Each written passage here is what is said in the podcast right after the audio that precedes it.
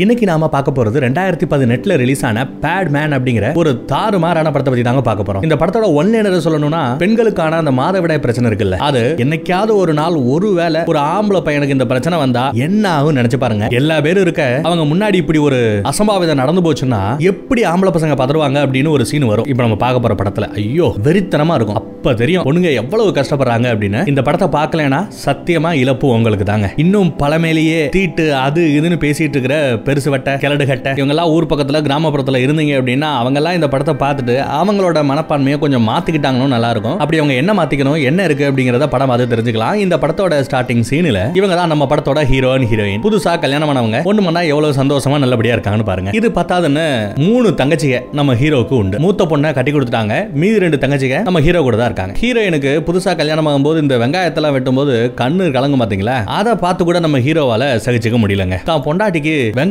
வெட்டும்போது கூட கண்ணு கலங்கக்கூடாதுன்னு வேலைக்கு போற வழியில ஒரு குரங்கு பொம்மை இருக்கும். அதை லைட்டா மாடிஃபை பண்ணி வெங்காயம் வெட்டுற ஒரு மிஷினா உருவாக்கி கொடுக்குறாரு. ஊர்ல நல்ல மரியாதை இவருக்கு இருக்கும். எங்க போனாலும் வந்தாலும் எல்லா பேருமே மரியாதை கொடுப்பாங்க. வணக்கம் சொல்லுவாங்க. கல்யாணமான புதுசுல இந்த ஆம்பளை பசங்களுக்கு மாப்பிள்ளைகளுக்கு இருக்கிற மிகப்பெரிய பிரச்சனையே சம்பளத்தை யார்கிட்ட கொடுக்கறது? அம்மா கிட்ட கொடுக்க வந்தா அம்மா உன் பொண்டாட்டிகிட்ட கொடு அப்படின்னு சொல்லுவாங்க. பொண்டாட்டிகிட்ட கொடுக்க போனா இல்ல உங்க அம்மா கிட்டயே கொடுங்க அப்படின்னுவாங்க. ஆனா கூட பிறந்த தங்கச்சி கஞ்சி இருந்துச்சுங்களேன் மொத அந்த காசு எடுக்கிறதுக்கு தான் ஓடி வருவாங்க. அதுக்கு நம்மளே பணத்தை வச்சுக்கலாமே நம்ம ஹீரோ ஹீரோவும் பணத்தை அவரே வச்சுக்கிறாருங்க. அப்புறம் படத்துக்கு போலாமே அப்படின்னு பொண்டாட்டியை கூட்டிட்டு போறாரு. உட்கார முடியல. சோ முன்னாடி உட்கார வைக்கிறாரு. ஆனா நம்ம ஹீரோ ஆறு அடிக்கு மேல இருக்காரு இல்லையா? அதனால ஓட்டும் போதெல்லாம் சும்மா பட்டெக்ஸ்ல இடிச்சுக்கிட்டே தான் போகுது கால். தியேட்டர்ல போய் உட்காரும் போது அவ்வளவுதாங்க. கால் ரெட்டையும் தூக்கி சீட்டு மேல வைக்கிற ரேஞ்சுக்கு வலி.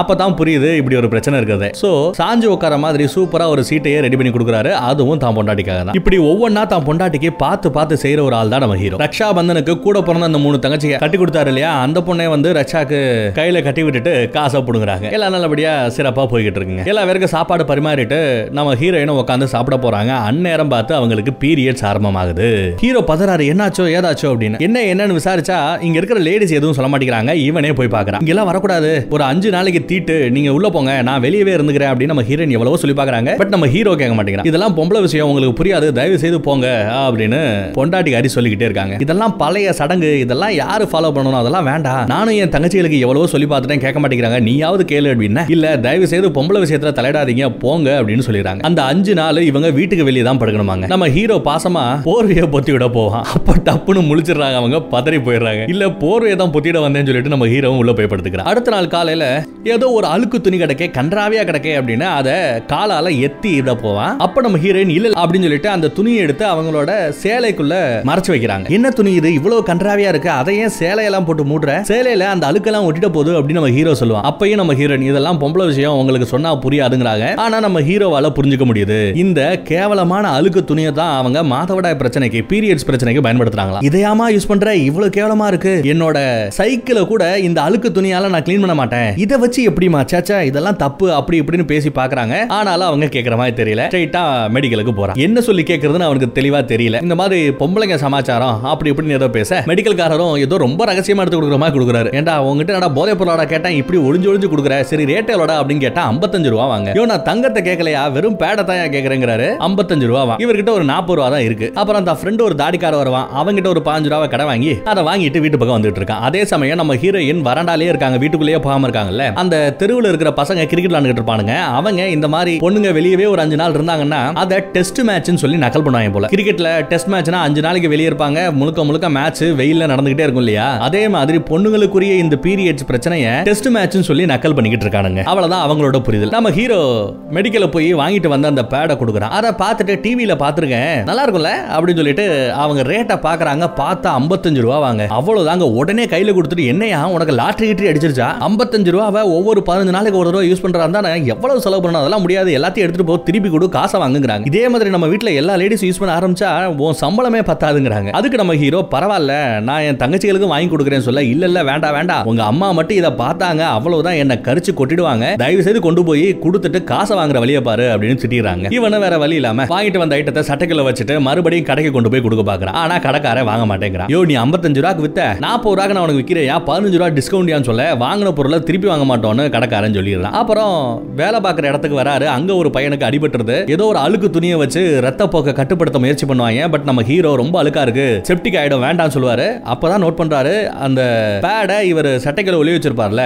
அது ஞாபகம் வர அதை எடுத்து அந்த காயத்துக்கு மேல வைக்கிறாருங்க. ஆனா அங்க இருக்கிற ஆட்கள் இது லேடிஸ் ஐட்டம் இதெல்லாம் யூஸ் பண்ணக்கூடாதுன்னு சொல்லுவாங்க. பட் நம்ம ஹீரோ கேட்காம கொண்டு வந்துறாரு ஹாஸ்பிட்டலுக்கு வந்து பார்த்தா கொத்தா அந்த ரத்தத்தெல்லாம் உறிஞ்சி இருக்கும் அந்த பேட் டாக்டர் பார்த்துட்டு எந்த புத்திசாலி பண்ண வேலை? அப்படின்னு கேட்க சுத்தி இருக்கிற ஆட்கள் திட்டுவாங்க. ஆனா டாக்டர் பாராட்டுறாரு. இதை விட ஒரு கிளீனான துணியை எங்கேயுமே பார்க்க முடியாது. நல்ல வேலை ஒரு அழுக்கு துணியை போட்டிருந்தீங்கன்னா இன்ஃபெக்ஷன் ஆயிருக்கும். யாருக்கு தெரியும்? கையை கூட வெற்ற நிலம வரலாம். அப்படின்ற ரேஞ்சுக்கு பேசினதுக்கு பின்னாடி தான் இந்த பேடு எவ்வளவு சுத்தமானது பயன்படுத்தலாம் அப்படிங்கறதெல்லாம் தெரிஞ்சுக்கிறாங்க. அப்புறம் டாக்டர் கிட்டேயே உங்ககிட்ட ஒரு மேட்டர் பேசணும் அப்படின்னு சொல்லிட்டு தான் பொண்டாட்டி இந்த மாதிரி ஒரு அழுக்கான துணியை தான் சைக்கிள் கூட துடைக்கிறதுக்கு பயன்படுத்தாத ஒரு அழுக்கு துணியா அவ பயன்படுத்துறா? பீரியட்ஸுக்காக யூஸ் பண்றா? அப்படின்னு பேசும்போது இந்த விவரம் பெண்களுக்கு பெருசா போய் சேரதில்ல. நிறைய பெண்கள் இந்த மாதிரி அழுக்கு துணியை பயன்படுத்துறாங்க. ஏன் இன்னும் சில பேர் சாம்பலை பயன்படுத்துறாங்களா? ரத்தப்போக்க கட்டுப்படுத்துறதுக்காக. கொடுமை இல்ல அப்படி பயன்படுத்துறதுனாலயே நிறைய பேருக்கு விதவிதமா வியாதிகள் வருதா? நிறைய பேர் அவங்க குழந்தை பிறக்கிற அந்த பாக்கியமே இல்லாம போயிடுது. இன்னும் சில பேர் செத்து போறதுக்கு கூட வாய்ப்புகள் அதிகமா. பீரியட்ஸை சரியான முறையில அணுகாம இருக்கிறாங்க. இந்த மாதிரி பேடை பயன்படுத்த மாட்டேங்கிறாங்க.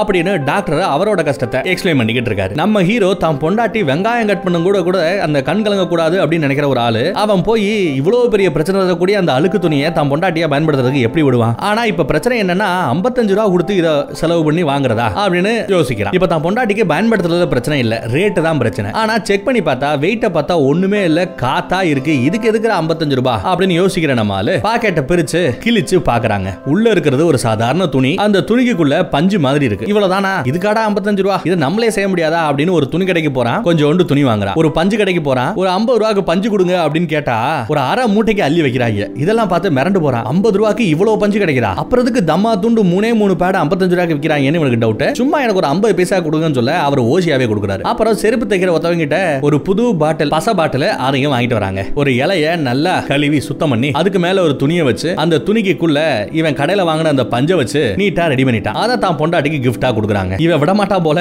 அப்படின்னு யோசிக்கிறாங்க. உன் கால்ல கூட விழுகிறேன். தயவு செய்து அழுக்கு துணியை தூரம் போட்டுட்டு இதை பயன்படுத்து அப்படிங்கிறாங்க. ஆனா நம்ம ஹீரோயினுக்கு அந்த தீட்டு நாட்கள் அஞ்சு நாட்கள் முடிஞ்சிருச்சு. வீட்டுக்குள்ள இருக்காங்க. நான் வீட்டுக்குள்ள உனக்கு தெரியலையா அப்படின்னு கேக்குறாங்க. இவன் டப்புனு மூரோட் ஆயிடறான். ஆயிடுறான் ஏன்னா ரெடி பண்ணி வச்சிருக்கேன். பயன்படுத்த முடியாம இருக்கு. உடனே அவங்க யோ என்னயா? நான் வெளியே தீட்டுல வெளியே இருக்கும்போது உள்ள வரல அப்படின்னு வருத்தப்படுறேன் உள்ள வரும்போது வெளியே போலன்னு வருத்தப்படுறேன் நான் உள்ள இருக்கவா? வெளியே போவா? அப்படின்னு கேட்க இல்ல இல்ல. உனக்காக தான் எல்லாமே செய்யறேன் அப்படின்னு கட்டி பிடிக்கிறான் சரி ஒன்னும் அவசரம் இல்ல. ஒரு பாஞ்சு நாளைக்கு அப்புறம் மறுபடியும் வரும். அப்ப நான் இதை பயன்படுத்துறேன். அப்படின்னு சொல்றாங்க. இப்போ நம்ம ஹீரோவோட தங்கச்சிக்கு அந்த மாதிரி ஒரு அஞ்சு நாள் வந்துருது. அவங்க வீட்டுக்குள்ள சேர்க்க கூடாதான் வெளியே வராண்டால தான் ஒரு அஞ்சு நாளைக்கு டெஸ்ட் மேட்ச் நம்ம பசங்களோட ஸ்டைல சொல்றா இருந்தா. நம்ம ஹீரோ யோசிக்கிறான் கையில பேட் இருக்கு பேசாம தங்கச்சி கிட்ட பயன்படுத்த கொடுக்கலாமே அப்படின்னு ஹீரோயின் ஐயோ இவன் ஏதாவது பிரச்சனையை கூட்டிடுவானு சொல்லிட்டு கொண்டு போய் பீரோக்குள்ள பூட்டி வைக்கிறாங்க. அப்படியே நாட்கள் போய்கிட்டு இருக்கு. நம்ம ஹீரோயினுக்கும் அந்த பதினஞ்சு நாள் தள்ளி அடுத்த பீரியட்ஸ் ஆரம்பமான நேரம் வெளியே சுத்திக்கிட்டு இருக்காங்க. ராட்டனத்துல சுத்திக்கிட்டு இருக்கும் போது அவங்களுக்கு பீரியட்ஸ் ஆரம்பமாதுங்க ஹீரோக்கு அவ்வளவு சந்தோஷம். தான் பொண்டாட்டி முதல் தடவை பேடு பயன்படுத்த போறாளே அப்படின்னு ராட்டனத்தை நிப்பாட்ட சொல்லிட்டு அப்படியே மேல இருந்து கீழே இறங்கி குதிச்சு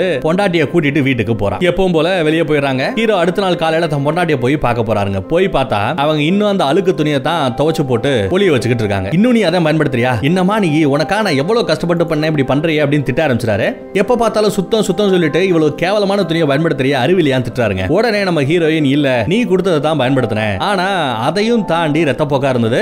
என்னோட சேலையில ஃபுல்லா ஒட்டிக்கிச்சு. நைட்டு ஃபுல்லா வேற வழி இல்லாம சேலையை உட்காந்து துவ துவன் துவச்சிக்கிட்டு இருந்தேன். எனக்கு இந்த பிரச்சனையால வியாதி வட்டம் வந்தாலும் எனக்கு ப்ராப்ளம் இல்ல. ஆனா எனக்கு மானம் முக்கியம். இதை மட்டும் உங்க அம்மா பாத்துருந்தாங்கன்னா என்ன எப்படி திட்டிருப்பாங்க தெரியுமா? சேலையில போடுற அளவு வச்சுக்கிறியே அப்படின்னு திட்டிருப்பாங்க தெரியுமா? உன்னை நம்பி இனிமே அந்த பேடெல்லாம் போட மாட்டேன். தயவு செய்து என்னை என் வழியில விட்டுரு அப்படின்னு பொண்டாட்டிக்காரி சொல்லிடுறாங்க. ஆனா ஹீரோ விடுற மாதிரி தெரியலங்க. மறுபடியும் போறான். மறுபடியும் துணி வாங்குறான் பஞ்சு வாங்குறான். ஒரு லேயருக்கு பதிலா இப்போ ரெண்டு மூணு லேயர் பண்ணி ரெடி பண்றான். இப்போ அதை கொடுத்து யூஸ் பண்ண சொல்லி கேட்கறான் இது என்ன பைத்தியகாரத்தனம்? பொம்பளை விஷயத்துல நீங்க தலையிடாதீங்க அப்படின்னு பொண்டாட்டி சொல்லி பாக்குறாங்க இப்போ நம்ம ஹீரோயினுக்கு என்ன பிரச்சனை அப்படின்னா நீ சொல்றேன்னு சொல்லி நான் இதை எடுத்து பயன்படுத்தலாம். ஆனா இது மறுபடியும் பழைய மாதிரியே வேலை செய்யாம இருந்தா என்ன பண்றது? இந்த பேடையும் தாண்டி ரத்தப்போக்கு வந்ததுன்னா எனக்கு ரொம்ப அவமானமா போயிடும் அசிங்கமா போயிடும் அப்படிங்கிறாங்க. ஆனா நம்ம ஹீரோ இல்லம்மா இது உன்னோட ஒரு ஆள் பிரச்சனை இல்ல. நம்ம தங்கச்சிகளுக்கு இந்த பிரச்சனை இருக்கு. இந்த ஊர்ல இருக்கிற பொம்பளைகளுக்கு இந்த பிரச்சனை இருக்கு. ஏன் இந்தியாவில் இருக்கிற நிறைய பெண்களுக்கு இந்த பிரச்சனையில இருக்கு? பணம்ன்ற ஒரே பிரச்சனைக்காக தான் 55 ரூபா கொடுத்து எந்த ஒரு லேடிஸும் இந்த மாதிரி வாங்கி பண்ணணும் அப்படின்னா அவங்க மிடில் கிளாஸ் ஃபேமிலி இல்லனா அதையும் தாண்டி மேல ஹை கிளாஸ் ஃபேமிலியா இருந்தா தான் அந்த பொண்ணுங்க 55 ரூபா செலவு பண்ணி பேடெல்லாம் வாங்க முடியும். நான் இது செலவே இல்லாம ஃப்ரீயா பண்ணிருக்கேமா கொஞ்சம் ட்ரை பண்ணி கொடுமான்னு பேசி பாக்குறாங்க ஆனா நம்ம ஹீரோயின் முடியாதுன்னு சொல்லிடுறாங்க. என்ன என் வழியில விடுங்கிறாங்க அந்நேரம் பார்த்து அம்மாக்காரி வந்துட்டு ஏண்டா எத்தனை தடவை சொல்றது? ஒரு அஞ்சு நாள் உன் பொண்டாட்டியை நோண்டாம இருக்க முடியாதா? வெளியே போ அப்படின்னு அடிச்சு வரட்டாங்க இவன் வெளியே போகும்போது கையில அந்த பேட் இருக்கும் சுத்தி மறைச்சு வச்சிருப்பான். தங்கச்சியாருக்கு ரெண்டு பேர் வந்துட்டு என்னடா ஒளிய வைக்கிற? உன் பொண்டாட்டி கொடுக்குறா வச்சிருக்கியா? எங்களுக்கெல்லாம் கொடுக்க மாட்டியா? அப்படின்னு புடுங்குறாங்க. இவனும் ஓபன் பண்ணி பார்த்தா பேட் அவ்வளவுதாங்க. பார்த்துட்டு ஐயோ அப்படின்னு பதறிக்கிட்டு ஓடுறாங்க. அசிங்கம்ட்டு ஓடுறாங்க. உங்களுக்கு ஆரோக்கியத்துக்காக நான் ரெடி பண்ணா இத போய் அசிங்கங்கிறீங்களே. உங்களுக்கு எப்படி இதை புரிய வைக்க போறேன்னு? அவனே வருத்தப்படுறாங்க. அப்புறம் என்ன பண்றான்னா சரி நமக்கு தான் மூத்த தங்கச்சி ஒருத்தி இருக்கால கல்யாணம் பண்ணி வெளியே கொடுத்துருக்கோம். நல்ல பக்குவமானவ. அதனால அவ கிட்ட கொடுத்தோம்னா அவ பயன்படுத்திட்டு ஏதாவது சொல்லுவா அப்படின்னு யோசிக்கிற நம்ம ஹீரோ அவங்கள பாக்குறதுக்காக அவங்க வீட்டுக்கு போறாங்க. மாமனார் மாமியார் புருஷன் எல்லாருமே அங்க இருக்காங்க. அந்த மூத்த தங்கச்சியோட பையனும் இருக்கு பேண்ட் பாக்கெட்ல அந்த பேடை வச்சுக்கிட்டே தான் சாப்பிட உட்காருவா அந்நேரம் பார்த்து அந்த சின்ன பையன் பேடை உருகிட்டு மாமா பேடை வச்சிருக்காரு பேடை வச்சிருக்காருன்னு கத்த எல்லா பேரும் பார்த்து சேம் சேம் பப்பி சேம் ஆகி போயிடுதுங்க. அவ்வளவுதாங்க வீட்டுக்கு அழுதுகிட்டே வந்துட்டாங்க. என் மானம் போச்சு மரியாதை போச்சு மாமனார் மாமியார் முன்னாடி இப்படி எல்லாம் பண்ணிட்டாரு அப்படி இப்படின்னு திட்டாரு. ஆரம்பிக்கிறாங்க வீட்டில் இருக்கிற எல்லா லேடிஸும் என்ன இது பைத்தியகாரத்தனம் திட்டுறாங்க. ஆனா நம்ம ஹீரோவோட நல்ல நோக்கம் அவங்களுக்கு புரிய மாட்டேங்குது. பைத்தியம் பிடிச்சிருச்சு இவனுக்கு அப்படின்னு எல்லாருமே திட்ட ஆரம்பிச்சிடறாங்க. நம்ம ஹீரோயினுக்கு இப்ப அழுகை தவிர வேற எதுவுமே வரலங்க. அப்பப்போ அந்த டாக்டர் சொன்ன விஷயங்கள் தான் கனவுல வரும். ஒருவேளை தான் பொண்டாட்டிக்கு குழந்தை பாக்கி இல்லாம போயிட்டா ஒருவேளை தான் பொண்டாட்டி இறந்து போயிட்டா அப்படின்னு பயந்துகிட்டே இருக்கான். சரி டாக்டர் கிட்ட போய் ஏன் அந்த பேடு வேலை செய்யல? இல்ல இப்ப பேடை வந்து மறுபடியும் ஃபார்ம் பண்ணிருக்கான் கொஞ்சம் ரெண்டு மூணு லேயர் எக்ஸ்ட்ரா போட்டு ரெடி பண்ணிருக்கான் அதை யாராவது ஒரு லேடிஸ் பயன்படுத்திட்டு சொன்னாதான் அது வேலை செய்தா இல்லையாங்கிறது இவனுக்கு தெரியும். டாக்டர் கிட்ட போய் பார்க்கலாமேன்னு பார்த்தா டாக்டர் ஏதோ லீவ்ல வெளியே போயிடுறாரு. அப்புறம் கோயில் குளத்துல இருக்கிற பொண்ணுங்கிட்ட போய் கேட்கலாமான்னு பார்த்தா அவ்வளவுதான் அடிச்சே விரட்டிடுவாங்க. அப்படி அங்கே இங்கே சுத்திட்டு இருக்கும்போது ஒரு கிளவி என்னப்பா ஏதாவது ஹெல்ப் வேணுமா? கேளு நான் ஹெல்ப் பண்றேன் அப்படின்னு சொல்ல ஒரு நாற்பது வருஷத்துக்கு முன்னாடி கேட்டிருந்தேன்னா எனக்கு ஹெல்ப்ஃபுல்லா இருந்திருக்கும். இதுக்கப்புறம் உன்ட்ட கேட்கறதுக்கு ஒண்ணு இல்ல பாட்டி அப்படிங்கிறான் அவன். வித விதமா வேற வேற மதத்தை சேர்ந்த நிறைய பெண்களை பார்க்கறான். யாருக்கிட்ட இப்படி எப்படி ஹெல்ப் கேட்கறதுன்னு தெரியாம முழிக்கிறாங்க. ஒரு வழியா பக்கத்துல ஒரு மெடிக்கல் காலேஜ் இருக்கும். மெடிக்கல் காலேஜ்ல இருக்கிற பொண்ணுங்க மெடிக்கல் சம்பந்தப்பட்ட விஷயங்கள் எல்லாம் ரொம்ப அசால்ட்டா பேசுவாங்க. அதனால அவங்க அந்த புரிஞ்சுக்கிற பக்கம் இருக்கும். அவங்க கிட்ட இதை கொடுக்கலாமேன்னு அந்த பேடை ரெடி பண்ணி லேடிஸ் ஹாஸ்டலோட லேடிஸ் காலேஜோட வாசல்ல இருந்து அந்த பேடை விற்கிறாங்க காசுக்கு இல்ல ஃப்ரீயா தான். யாருமே வாங்க மாட்டாங்க அடிச்சு அடிச்சு விரட்டுவாங்க. அப்போ ஒரு பொண்ணு அந்த காலேஜ்ல படிக்கிற பொண்ணு தாங்க. அவ இதை பார்த்துட்டு என்ன ஆளு கொஞ்சம் வித்தியாசமா இருக்கானே நல்ல நோக்கமா தெரியுது அப்படின்னு அவ ஹெல்ப் பண்றதுக்கு ஒத்துக்கிறா. நாளைக்கு பேட் எடுத்துட்டு வாங்க அப்படின்னு சொல்லியிருக்கா. இவன் என்ன பண்றான்னு பாருங்க பேடெல்லாம் ரெடி பண்ணியிருக்கான். கூடவே நிறைய ஃபீட்பேக் பேப்பர் மாதிரி பயன்படுத்திட்டு ஃபீட்பேக் கொடுக்கணும் அப்படின்னு எழுதியிருக்கான். நல்ல கம்ஃபர்ட்டா இருக்கு பரவாயில்லாம இருக்கு சரியில்லை நிறைய மாற்றங்கள் தேவை அப்படின்னு மூணு ஆப்ஷன் ஏபிசின்னு கொடுத்துட்டு அந்த பொண்ணுகிட்ட கொடுக்க அந்த பொண்ணு சிரிக்குது. ஃபீட்பேக் ஃபார்ம் எல்லாம் பயங்கரமா இருக்கு. சரி நான் மத்த பொண்ணுகிட்ட பேசி பாக்குறேன் அப்படின்னு வாங்கிட்டு போறாங்க. ஆனா இதையெல்லாம் பக்கத்து வீட்டுக்காரம்மா யாரோ பார்த்துட்டு போய் பொண்டாட்டிக்கு போட்டு கொடுத்துறாங்க. பொண்டாட்டி நம்ம புருஷங்காரனை ஹீரோவை பார்த்து சந்தேகப்படுறாங்க. என்ன காலேஜ் பொண்ணு கூட பின்னாடி எல்லாம் சுத்துறியாமே? உன் சேர்க்கையெல்லாம் சரியில்லையாமே? அப்படின்னு திட்டிட்டு இருக்காங்க. காலேஜ்ல மத்த பொண்ணுங்க கிட்ட பாத்ரூம்ல அதை கொடுக்க அந்த பொண்ணுங்கெல்லாம் இதெல்லாம் எப்படி? இதுல வந்து ஒரு பிராண்ட் இல்ல. யாரை நம்பி இதை போடுறது? இதுல ஏதாவது கலந்திருந்தா ஏதாவது ஆயிடுச்சுன்னா பேட கையில தூக்கிட்டு திரியறவனெல்லாம் ஒரு ஆளா? அவனை போய் நம்பலாமா? அப்படி இப்படின்னு பேசி ஹெல்ப் பண்ண இருந்த அந்த பொண்ணோட மனசையும் மாத்திராங்க. இவளும் நோன்னு சொல்ல முடியல எஸ்ன்னு சொல்ல முடியல. அதனால சும்மா பேருக்கு அந்த ஃபீட்பேக் ஃபார்மை நம்மளே ஃபில் பண்ணி விடலாம்னு டிக் அடிச்சுக்கிட்டு இருக்காங்க. நல்லா இருக்கு பரவாயில்ல முன்னேற்றம் தேவைன்னு இஷ்டத்துக்கு டிக் பண்ணிட்டு இருக்காங்க. நம்ம ஹீரோ வரத கூட கவனிக்காம அந்த வேலையில மும்முரமா இருக்க ஹீரோ அதை பாத்துறாங்க. இதுக்கு நீ முடியாதுன்னே சொல்லிருக்கலாமா? அப்படின்னு சொல்லிட்டு சோகமா திரும்பி போயிடறான். இப்போ நம்ம ஹீரோவோட பக்கத்து வீட்டு பொண்ணு அந்த பொண்ணு இப்போ வயசுக்கு வந்துட்டாங்க. ஃபர்ஸ்ட் டைம் பீரியட்ஸ் ஆரம்பமாகுது. சேலையெல்லாம் கட்டி அந்த பொண்ணையும் அந்த அஞ்சு நாள் டெஸ்ட் மேட்ச் சொல்றாங்க பாத்தீங்களா? அந்த மாதிரி வெளியே உட்கார வச்சுறாங்க இந்த பொண்ணு நம்ம ஹீரோ கூட நல்லா பேசுவாங்க பழகுவாங்க. அதனால இப்ப நம்ம ஹீரோ என்ன யோசிக்கிறான்னா சரி அந்த பொண்ணு சின்ன பொண்ணா இருக்கா? சின்ன வயசுலயே அவளுக்கு வியாதி வெட்ட வந்தா சிரமமாயிடும் சொல்லிட்டு அந்த பொண்ணு கிட்ட பேசி புரிய வைக்கலாமேன்னு நைட்டு எல்லாரும் தூங்குனதுக்கு பின்னாடி ஏணி போட்டு ஏறி அந்த பொண்ணு கிட்ட இந்த பேடை கொடுத்து இதை நீ பயன்படுத்தமா? அப்படின்னு சொல்ல போக அம்மா காரி கதவை திறந்துடுறா. இவங்க கையில வேற அந்த பேடு எப்படி இருக்கும் அவங்களோட பாயிண்ட் ஆஃப் வியூல இவ்வளவு கேவலமான ஒருத்தனா இருக்கானே. தான் சின்ன பொண்ணு கிட்ட கூட இப்படி பேடை கொடுத்து அசிங்கப்படுத்துறானே சொல்லி சத்தம் போட அந்த தெரு அந்த ஊரு எல்லாருமே கூடி பெரிய பிரச்சனை ஆயிடுதுங்க. நம்ம ஹீரோ வீட்டுல இருக்கிற எல்லா லேடிஸுமே போதும்டா இவ்வளவு கேவலமா நடந்துக்கிறியே பேடு பேடுன்னு திரியிறியே. உன்ன புள்ளையா பெத்ததுக்கு என்ன செருப்பால் அடிக்கணும்னு சொல்லிட்டு எல்லாருமே வீட்டை விட்டு காலி பண்றதுக்கு தயாராயிட்டு இருக்காங்க. வீட்டை விட்டு போறதுக்கு எல்லாருமே முடிவு பண்ணிட்டு இருக்காங்க. தான் பொண்டாட்டியாவது போவாண்டா அப்படின்னு சொல்லி ஹீரோ கால் லெவலாத குறையா கெஞ்சுறாங்க. கடைசியா அவன் சரி இது எல்லாத்தையும் நான் விட்டுறேன். என்னை விட்டு போயிடாதுன்னு அழுகுறான். ஆம்பளை பசங்க அழுதா நல்லா இருக்காது. உனக்கு என்ன அதை பயன்படுத்தணும் அவ்வளவுதானே? நீ என்ன வேணாலும் ஏங்கிட்டே கொடு.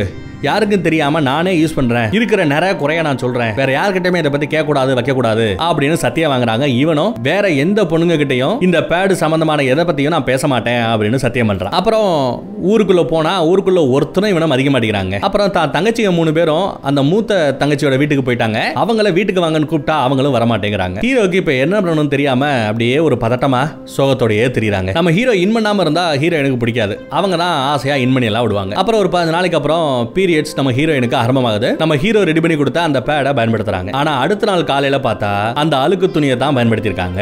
அப்ப ஹீரோ புரிஞ்சுக்கிறான் இப்ப அவன் ரெடி பண்ணி கொடுத்த அந்த பேடும் சரியா வேலை செய்யல. ரத்தத்தை உறிஞ்சி ஹோல்டு பண்ணி வைக்க மாட்டேங்குது அந்த பேடு இந்த தடவையும் தோல்விதான். ஹீரோ சோகமாயிடுறான். ஹீரோ இன்னும் பாத்தீங்களா ஏதோ நீங்க கேட்டீங்க நானும் ட்ரை பண்ணி பார்த்தேன். ஒர்க் அவுட் ஆகிற மாதிரி தெரியல. இதுக்கப்புறமா இந்த விஷயத்தை விட்டுருங்க. எந்த பொண்ணுகிட்டையும் இனிமே இந்த பேடு சம்பந்தமா நீங்க பேசக்கூடாது அப்படின்னு மறுபடியும் சத்தியம் வாங்குறாங்க. அப்புறம் தான் நம்ம ஹீரோக்கு ஒரு ஐடியா தோணுதுங்க. ஒரு பொண்ணோட பிரச்சனை ஒரு பொண்ணுக்கு தான் தெரியும்னு சொல்லுவாங்க. அந்த மாதிரி இவன் ஏதோ ஒன்ன அந்த பேடை வச்சு சாதிக்கணும்னு நினைக்கிறான் பொண்களுக்கு ஹெல்ப் பண்ணணும்னு நினைக்கிறான். அப்போ அந்த பிரச்சனையை தான் உணரணும் அப்படின்னு முடிவு பண்ணிட்டு தான் ஃப்ரெண்டு தாடிக்கார ஒருத்தவன் கறிக்கடை வச்சிருப்பாங்க. அவங்கிட்ட போய் ரத்தத்தை வாங்குறான். இவன் ஆக்சுவலா சைவம் அசைவன் சாப்பிட மாட்டான். ஆனா இப்ப டெஸ்ட் பண்ணணும்னு சொல்லிட்டு ஹார்ட் ரத்தத்தை வாங்கி ஒரு பலூன் மாதிரி ஒண்ணுல அடைக்கிறான். அதுக்கப்புறம் பொண்ணுங்களோட ட்ரெஸ் கடைக்கு போய் பொண்ணுங்க போடுறாங்கல்ல ஜட்டி அதே மாதிரி ஜட்டியை இவனும் வாங்குறான். ரத்தம் வந்தாச்சு ஜட்டி வாங்கியாச்சு. அதுக்கப்புறம் இப்போ மூணு நாலு லேயர் வச்சு அந்த பஞ்செல்லாம் வச்சு இவன் வாங்கின அந்த ஜட்டிக்குள்ள வச்சு ஒரு டியூப் வச்சு ஆட்டோட ரத்தத்தை அப்படி அமுக்குனான்னா அந்த ரத்தம் லைட்டா அந்த ஜட்டிக்குள்ள படும். அந்த பஞ்சு மேல படும். அந்த ரத்தத்தை இது கண்ட்ரோல் பண்ணுதா? இல்ல வெளியே ஒட்டுதா அப்படின்னு செக் பண்ணி பாக்குறாங்க. எல்லாம் கரெக்டா இருக்க மாதிரி தெரியுது. நல்லா குதிச்செல்லாம் பாக்குறான் ஓடி எல்லாம் பாக்குறான். ரத்த போக்கு எங்கேயும் இல்ல. அப்ப நீட்டா இருக்கு. பிரச்சனை இல்ல. அப்படின்னு அவன் சந்தோஷப்படுறாங்க. இப்ப கூட அவன் பொண்டாட்டிட்ட பேசுற மாதிரி நினைச்சு பாக்குறான். டாலிங் உங்ககிட்ட நான் என்ன சொன்னேன்? மித்த பொண்ணுங்க கிட்ட இதை பத்தி எல்லாம் நான் பேச மாட்டேன்னு சொன்னேன். இதை பத்தி விசாரிக்க மாட்டேன்னு சொன்னேன். ஆனா நான் இப்போ என் மேலதான் இந்த பரிசோதனையை பண்ணி பாக்குறேன். சோ உனக்கு பண்ணி கொடுத்த அந்த சத்தியத்தை நான் மீறல.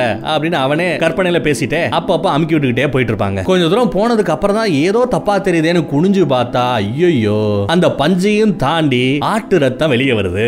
சுத்தி ஆட்கள் இருக்காங்க நினைச்சு பாருங்க. இப்படிதானே பொண்களுக்கும் இருக்கும். லேடிஸ்க்கு இந்த மாதிரி பிரச்சனை பப்ளிக்கா பீரியட்ஸ் ஆரம்பமாச்சுன்னா எவ்வளவு கஷ்டப்படுவாங்கன்னு இருக்குல்ல. ஆம்பளை பசங்களுக்கு ஒரு நாள் இந்த அனுபவம் இருந்தா எப்படி இருக்குங்கிறது தான் இந்த சீன் ஃப்ரண்ட்ல ஃபுல்லா ரத்தங்க. பாக்குறவங்க என்ன நினைப்பாங்க? அப்படியே இவன் பதறி போகுது. அதை மறைச்சுக்கிட்டு அப்படியே தெரிச்சு ஓடுவான். சுத்தி இருக்கிற பசங்க ஆம்பளை பொம்பளை எல்லாருமே பார்த்து சிரிக்கிறாங்க.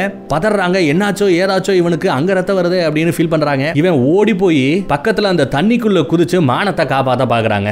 அந்த பேக்ரவுண்ட் மியூசிக்கோட இந்த சீனை பார்க்கும்போது அவ்வளவுதான். அதே நேரம் இந்த மேட்டர்லாம் தெரிஞ்சு போய் அந்த பக்கத்துல இருந்து பொண்டாட்டிக்காரி வராங்க. அவனுக்கு பைத்தியம் முடிச்சிருச்சு எல்லாரும் இவனை காப்பாத்துங்க காப்பாத்துங்கன்னு கதறாங்க. இது கோயில் கொலை வேற ஆட்டு ரத்தத்தை வேற கலந்துட்டான்னு இன்னொரு கம்ப்ளைண்ட் பொண்டாட்டிக்காரிக்கு அழுக ஊர்க்காரங்க எல்லாம் ஒண்ணு சேர்ந்து இவனை விரட்டலாம் அடிச்சு விரட்டலாம்னு பேசிட்டு இருக்காங்க. சில பேர் இவனுக்கு பேய் பிடிச்சிருச்சு பேய் ஓட்டுங்க அப்படின்னு பேசிட்டு இருக்காங்க. அந்நேரம் பார்த்து நம்ம ஹீரோவோட மச்சாங்க. ஹீரோயினோட அன்னைங்க ரெண்டு பேர் வந்துட்டு இவன் கூட வாழ்ந்து கிழிச்சது போதும். இவனை பத்தி நல்லா விசாரிக்காம ஒரு ஒன்பது பயலுக்கு போய் கல்யாணம் பண்ணி கொடுத்துட்டேன். வாமா நீ அப்படின்னு தர தரன்னு இழுத்துட்டு போயிட்டாங்க. பொண்டாட்டி பிரிஞ்சு போயாச்சு. இவனும் கடைசி நேரத்துல கூட நான் எல்லாத்தையும் விட்டுட்டு உனக்காக நான் வாழ தயாரா இருக்கேன். அப்படின்னு கூப்பிட்டு பார்ப்பான் பேசி பார்ப்பான் ஆனா ஹீரோயின் முடியாதுன்னு சொல்லிட்டு போயிடுறாங்க. ஏன்னா அவங்க ஏற்கனவே சொல்லியிருப்பாங்க எனக்கு நோய் வந்து செத்தாலும் பரவாயில்ல பட் பொண்ணுங்களுக்கு மானம் முக்கியம். அசிங்கப்படாம வாழணும். அப்படின்னு சொல்லியிருப்பாங்கல்ல இப்போ அவனுக்கு அந்த அசிங்கம் வந்துருச்சு. பொண்டாட்டியே போயாச்சு. அம்மா கூட பிறந்தவங்க எல்லாருமே இப்படி ஒரு மகனே எனக்கு இல்ல இப்படி ஒரு அண்ணனே எனக்கு இல்ல அப்படின்லாம் பேச இந்த ஊரு உலகம் வேண்டாம் நீங்க என்னடா என்ன விரட்டுறது? நானே போறேன்டா அப்படின்னு ஊரை விட்டுட்டு நம்ம ஹீரோ போக ஆரம்பிக்கிறாங்க. அந்த பக்கம் சாப்பிடாம கொல்லாம ஹீரோயின் வருத்தப்பட்டுக்கிட்டு இருக்காங்க. இந்த பக்கம் நம்ம ஹீரோ எங்க போறோம் எதுக்கு போறோம்னு தெரியாம சுத்திக்க தெரியும் ஏதோ பக்கத்து ஊருக்கு போறான் ஒரு பஞ்சு கடை இருக்கு. அந்த பஞ்சு கடையில போய் அந்த பஞ்சை வாங்கிட்டு அங்க வேலை பார்க்குற ஒரு அம்மாட்ட கொடுத்து இது பேடுமா கடையில வாங்கினதுமா? இது உங்க பஞ்சு தொழிற்சாலையில இருந்து வாங்கின பஞ்சு. இந்த ரெண்டு பஞ்சுக்கும் என்ன வித்தியாசம்? அப்படின்னு கேக்குறேன். அந்த மாதிரி சயின்டிஸ்டா பக்கத்துல ஒரு ரிசர்ச் சென்டர் இருக்கு. அங்க போய் நீ தெரிஞ்சுக்கங்கன்னு கை காமிக்குது. அப்புறம் அந்த ரிசர்ச் சென்டருக்கு கொண்டு போய்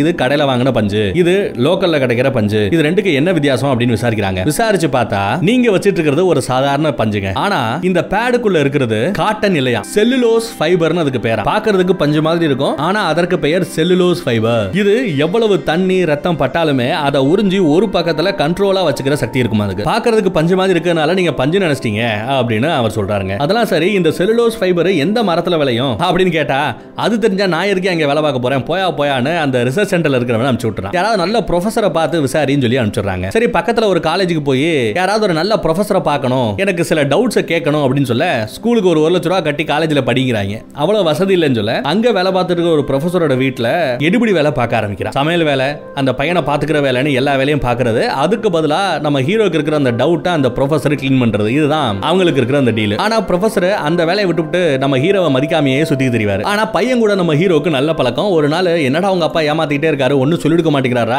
எனக்கு அறிவு வேணும். நான் கேட்குற டவுட்டுக்கு பதில் வேணும் சொல்ல. எங்க அப்பா விடு. எல்லாத்துக்கும் இந்த இருக்கு கூகுள் கூகுள் டாலிங் உனக்கு சூப்பரா பதில் சொல்லும். உனக்கு என்ன வேணும் அப்படின்னு கேட்க செல்லுலோஸ் ஃபைபர் எப்படி வாங்குறது? அப்படின்னு நெட்டில் சர்ச் பண்ணுன்னு கேட்குறான் எந்த மரத்துல விளையுதுன்னு கேட்குறான் சர்ச் பண்ணி பார்த்தா அந்த செல்லுலோஸ் ஃபைபர் அப்படிங்கிறது அமெரிக்காவில் இருக்கிற ஒரு கம்பெனி தான் ஏற்றுமதி பண்ணுது. அங்க தான் அது கிடைக்கும் போல. சரி அப்போ அந்த கம்பெனில இருந்து ஒரு சாம்பிள் வாங்கி நம்ம ட்ரை பண்ணி பார்க்கணும் அப்படின்னு யோசிக்கிறாங்க. அந்த கம்பெனியோட அட்ரஸ் இன்டர்நெட்ல இருக்கும். அதை வாங்கி பேசணும். பேசணும் இங்கிலீஷ்ல பேசுறது கொஞ்சம் சிரமம். நம்ம ஹீரோக்கு கொஞ்சம் இங்கிலீஷ் புரியுங்க பேசுறது தான் கொஞ்சம் கஷ்டம். அதனால அந்த சின்ன பையனோட ஹெல்ப்போட அவங்க என்ன பேசுறாங்க வைக்கிறான்லாம் விசாரிச்சிட்டு இருக்காங்க. சாம்பிள்னு கேட்டா அமெரிக்கால இருக்கிற ஒருத்தவன் அசால்ட்டா கொடுத்துருவானா என்ன? நீ எவ்வளவு கோடி டேர்ன் ஓவர் பண்ற? அப்படி இப்படின்னு பேச நம்ம ஹீரோக்கு மாச சம்பளம் ஒன்பதாயிரம் ரூபாய் வாங்கிட்டு இருந்தேன் இப்போ ஒன்பதாயிரம் கோடிக்கு டேர்ன் ஓவர் பண்ற ஒரு பிசினஸ் பண்ணிட்டு இருக்கேன். உங்களோட செல்லுலோஸ் ஃபைபர் அந்த மெட்டீரியல் எனக்கு நீங்க சாம்பிள் கொடுக்கணும் அப்படின்னு அப்படி இப்படின்னு பேசி அட்ரஸ் கொடுத்துறாங்க இவன் பேரு லட்சுமி நம்ம ஹீரோட பேரு லட்சுமி ஆனா அட்ரஸ்ல லட்சுமி என்டர்பிரைசஸ் அப்படின்னு ஒரு கம்பெனி பேர் மாதிரி போட்டு அட்ரஸ கொடுத்துட கொரியர் வந்துருது. கொரியரை வாங்கிட்டு போய் ஓபன் பண்ணி பாக்குறான். பார்த்தா ஒரு அட்டை மாதிரி இருக்குங்க. என்னடா பஞ்சு வரும்னு பார்த்தா அட்டை வந்திருக்கே தப்பானது அனுப்பிச்சிட்டாங்களோ அப்படின்னு வருத்தப்படுறான். அப்போ இவங்க வீட்டுல இருக்கிற ஒரு நாய் அந்த அட்டையை போட்டு சொரண்டு சொரண்டு சொரண்டது சொரண்டதுக்கு பின்னாடி தான் தெரியுது. அதுக்குள்ள இருக்கிற அந்த மெட்டீரியல் தான் அந்த செல்லுலோஸ் ஃபைபர் சொரண்ட சொரண்ட பஞ்சு பஞ்சா வெளியே வந்துட்டு இருக்குங்க. இப்பதான் மேட்டர் அவன் புரிஞ்சுக்கிறான். அதே சமயம் வேலைக்கு போன ப்ரொஃபசர் திரும்ப வந்துறாரு என்ன நடக்குது இங்க? அப்படின்னு பார்த்தா நம்ம ஹீரோ இவ்வளவு நாளா பண்ணிக்கிட்டு இருந்த விஷயங்கள் எல்லாத்தையும் சொல்ல அதையெல்லாம் கேட்டுட்டு ஏன்டா உனக்கு தேவையில்லாத வேலைன்னு கேட்க? அதுக்கு நம்ம ஹீரோ சூப்பரா ஒரு டயலாக் விடுவார் இல்ல சார் ஏன் பொண்டாட்டின்னு இல்ல இந்தியால நிறைய பெண்களுக்கு இந்த பிரச்சனை இருக்கு. அது இது மிகப்பெரிய ஆபத்தான பிரச்சனை. இதை சரி செய்யாத ஒரு ஆம்பளை என்ன சார் ஆம்பளை? அப்படின்னு கொஞ்சம் யதார்த்தமா பேசிட அந்த ப்ரொஃபசருக்கு ஒரு மாதிரியா ஆயிடுதுங்க. என்ன படிக்காதவன் அசால்ட்டா ஒரு வார்த்தையை சொல்லிட்டானே சொல்லிட்டு நைட்டு தூங்கிக்கிட்டு இருந்த நம்ம ஹீரோவை உசிப்பிட்டு என்னடா வார்த்தை கேட்டுவிட்ட? என்னால தூங்கவே முடியலடா. வாடா அப்படின்னு சொல்லிட்டு கம்ப்யூட்டர் ஆன் பண்ணி நீ கேட்டது இதுதான். பெண்களுக்கான அந்த பீரியட்ஸ்க்கான பேடை எப்படி தயாரிக்கிறதுன்னு கேட்டல அப்படின்னு சொல்லிட்டு ஒரு மிஷினை காமிக்கிறாங்க. இந்த மிஷினை பயன்படுத்தி தான் அந்த பேடை உருவாக்க முடியுமா? ஃபுல்லி ஆட்டோமேட்டிக் மிஷினா ஒரு பத்து மீட்டருக்கு பெருசா இருக்குமா? ஐநூறு டன் வரைக்கும் மெட்டீரியலா அதை உருவாக்க முடியுமா? ஒரு நிமிஷத்துக்கு நூறு பேடை அதை உருவாக்குமா? ஐஐடி எம்ஐடியில படிச்ச மிகப்பெரிய ஜாமான்கள் எல்லாரும் சேர்ந்து தான் இந்த மாதிரி ஒரு மிஷினை உருவாக்கி பேட்டன் வாங்கி கம்பெனிகளுக்கு வித்துட்டு இருக்காங்களா? இந்த மாதிரி ஒன்னு இருந்ததுன்னா நீ அசால்ட்டா இந்த பேடு பிசினஸ்ல இறங்கலாம் பேடெல்லாம் பண்ணலாம். என்ன? இதை வாங்குறதுக்கு கோடி கணக்கில் செலவாகும். அவ்வளவுதான் அப்படின்னு சொல்றாருங்க. நம்ம ஹீரோக்கு ஒன்னும் பிடிபடல. இது கோடி ரூபாய்க்கு நான் எங்க சார் போவேன்னு கேட்க ஆமாடா பொண்ணுங்களுக்கு இருக்கிற பிரச்சனையை சரி செய்யாதவன் என்ன ஆம்பளைன்னு கேட்டல நீ ஆம்பளை தானே? செலவு பண்ணு ஒரு கோடி. செலவு பண்ணி ரெடி பண்ணி கொடு. அப்படின்னு நக்கல் பண்றாருங்க ப்ரொஃபசர் இல்ல எல்லாத்தையும் ஃப்ரீயா வாங்குவ சாம்பிளா வாங்குவ இல்ல அந்த மாதிரி இந்த மெஷினையும் சாம்பிளா கேளு அப்படின்னு சொல்ல சோகமாயிடுறான். உனக்கு நல்ல எண்ணம் இருக்குடா தம்பி பட் எல்லாத்தையுமே நீ எதிர்பார்க்கிற மாதிரி அவ்வளவு ஈஸியா பண்ணிட முடியாது. உன் பொண்டாட்டிக்கு வேணுமா? ஐம்பது ரூபா ஐம்பத்தஞ்சு ரூபா செலவு பண்ணி பேடை வாங்கி கொடு. வேலைக்கு போய் பொழைக்கிற வழியை படுறா அப்படின்னு சொல்லிட்டு அட்வைஸ் போட்டு போயிடாருங்க நம்ம ஹீரோக்கு அழுகே வந்துருது. அந்த மிஷினையே முறைச்சு பார்த்துக்கிட்டே இருக்காங்க. அப்புறம் அந்த மிஷினை ப்ளே பண்ணி விட்டா அது எப்படி வேலை செய்யுதுங்கிறது வருது. முத அந்த அட்டை மாதிரி ஒன்று கொடுத்தாங்கல்ல அந்த அட்டையை அப்படியே கீறி கீறி கீறி கீறி பஞ்சா உருவாக்குதுங்க. அடுத்து இந்த சீனை அவன் பார்த்ததும் அவனுக்கு என்ன ஞாபகம் தெரியுமா? நம்ம வீட்டிலலாம் தேங்காய் துருவும் பார்த்தீங்களா? அது எப்படி இருக்கும்? அதுவும் தேங்காய்லாம் சேர்ந்து அட்டை மாதிரி இருக்கும். துருவ துருவ அது பஞ்சு மாதிரி அப்படியே பொது பொது பொதுன்னு கீழே விழும்ல.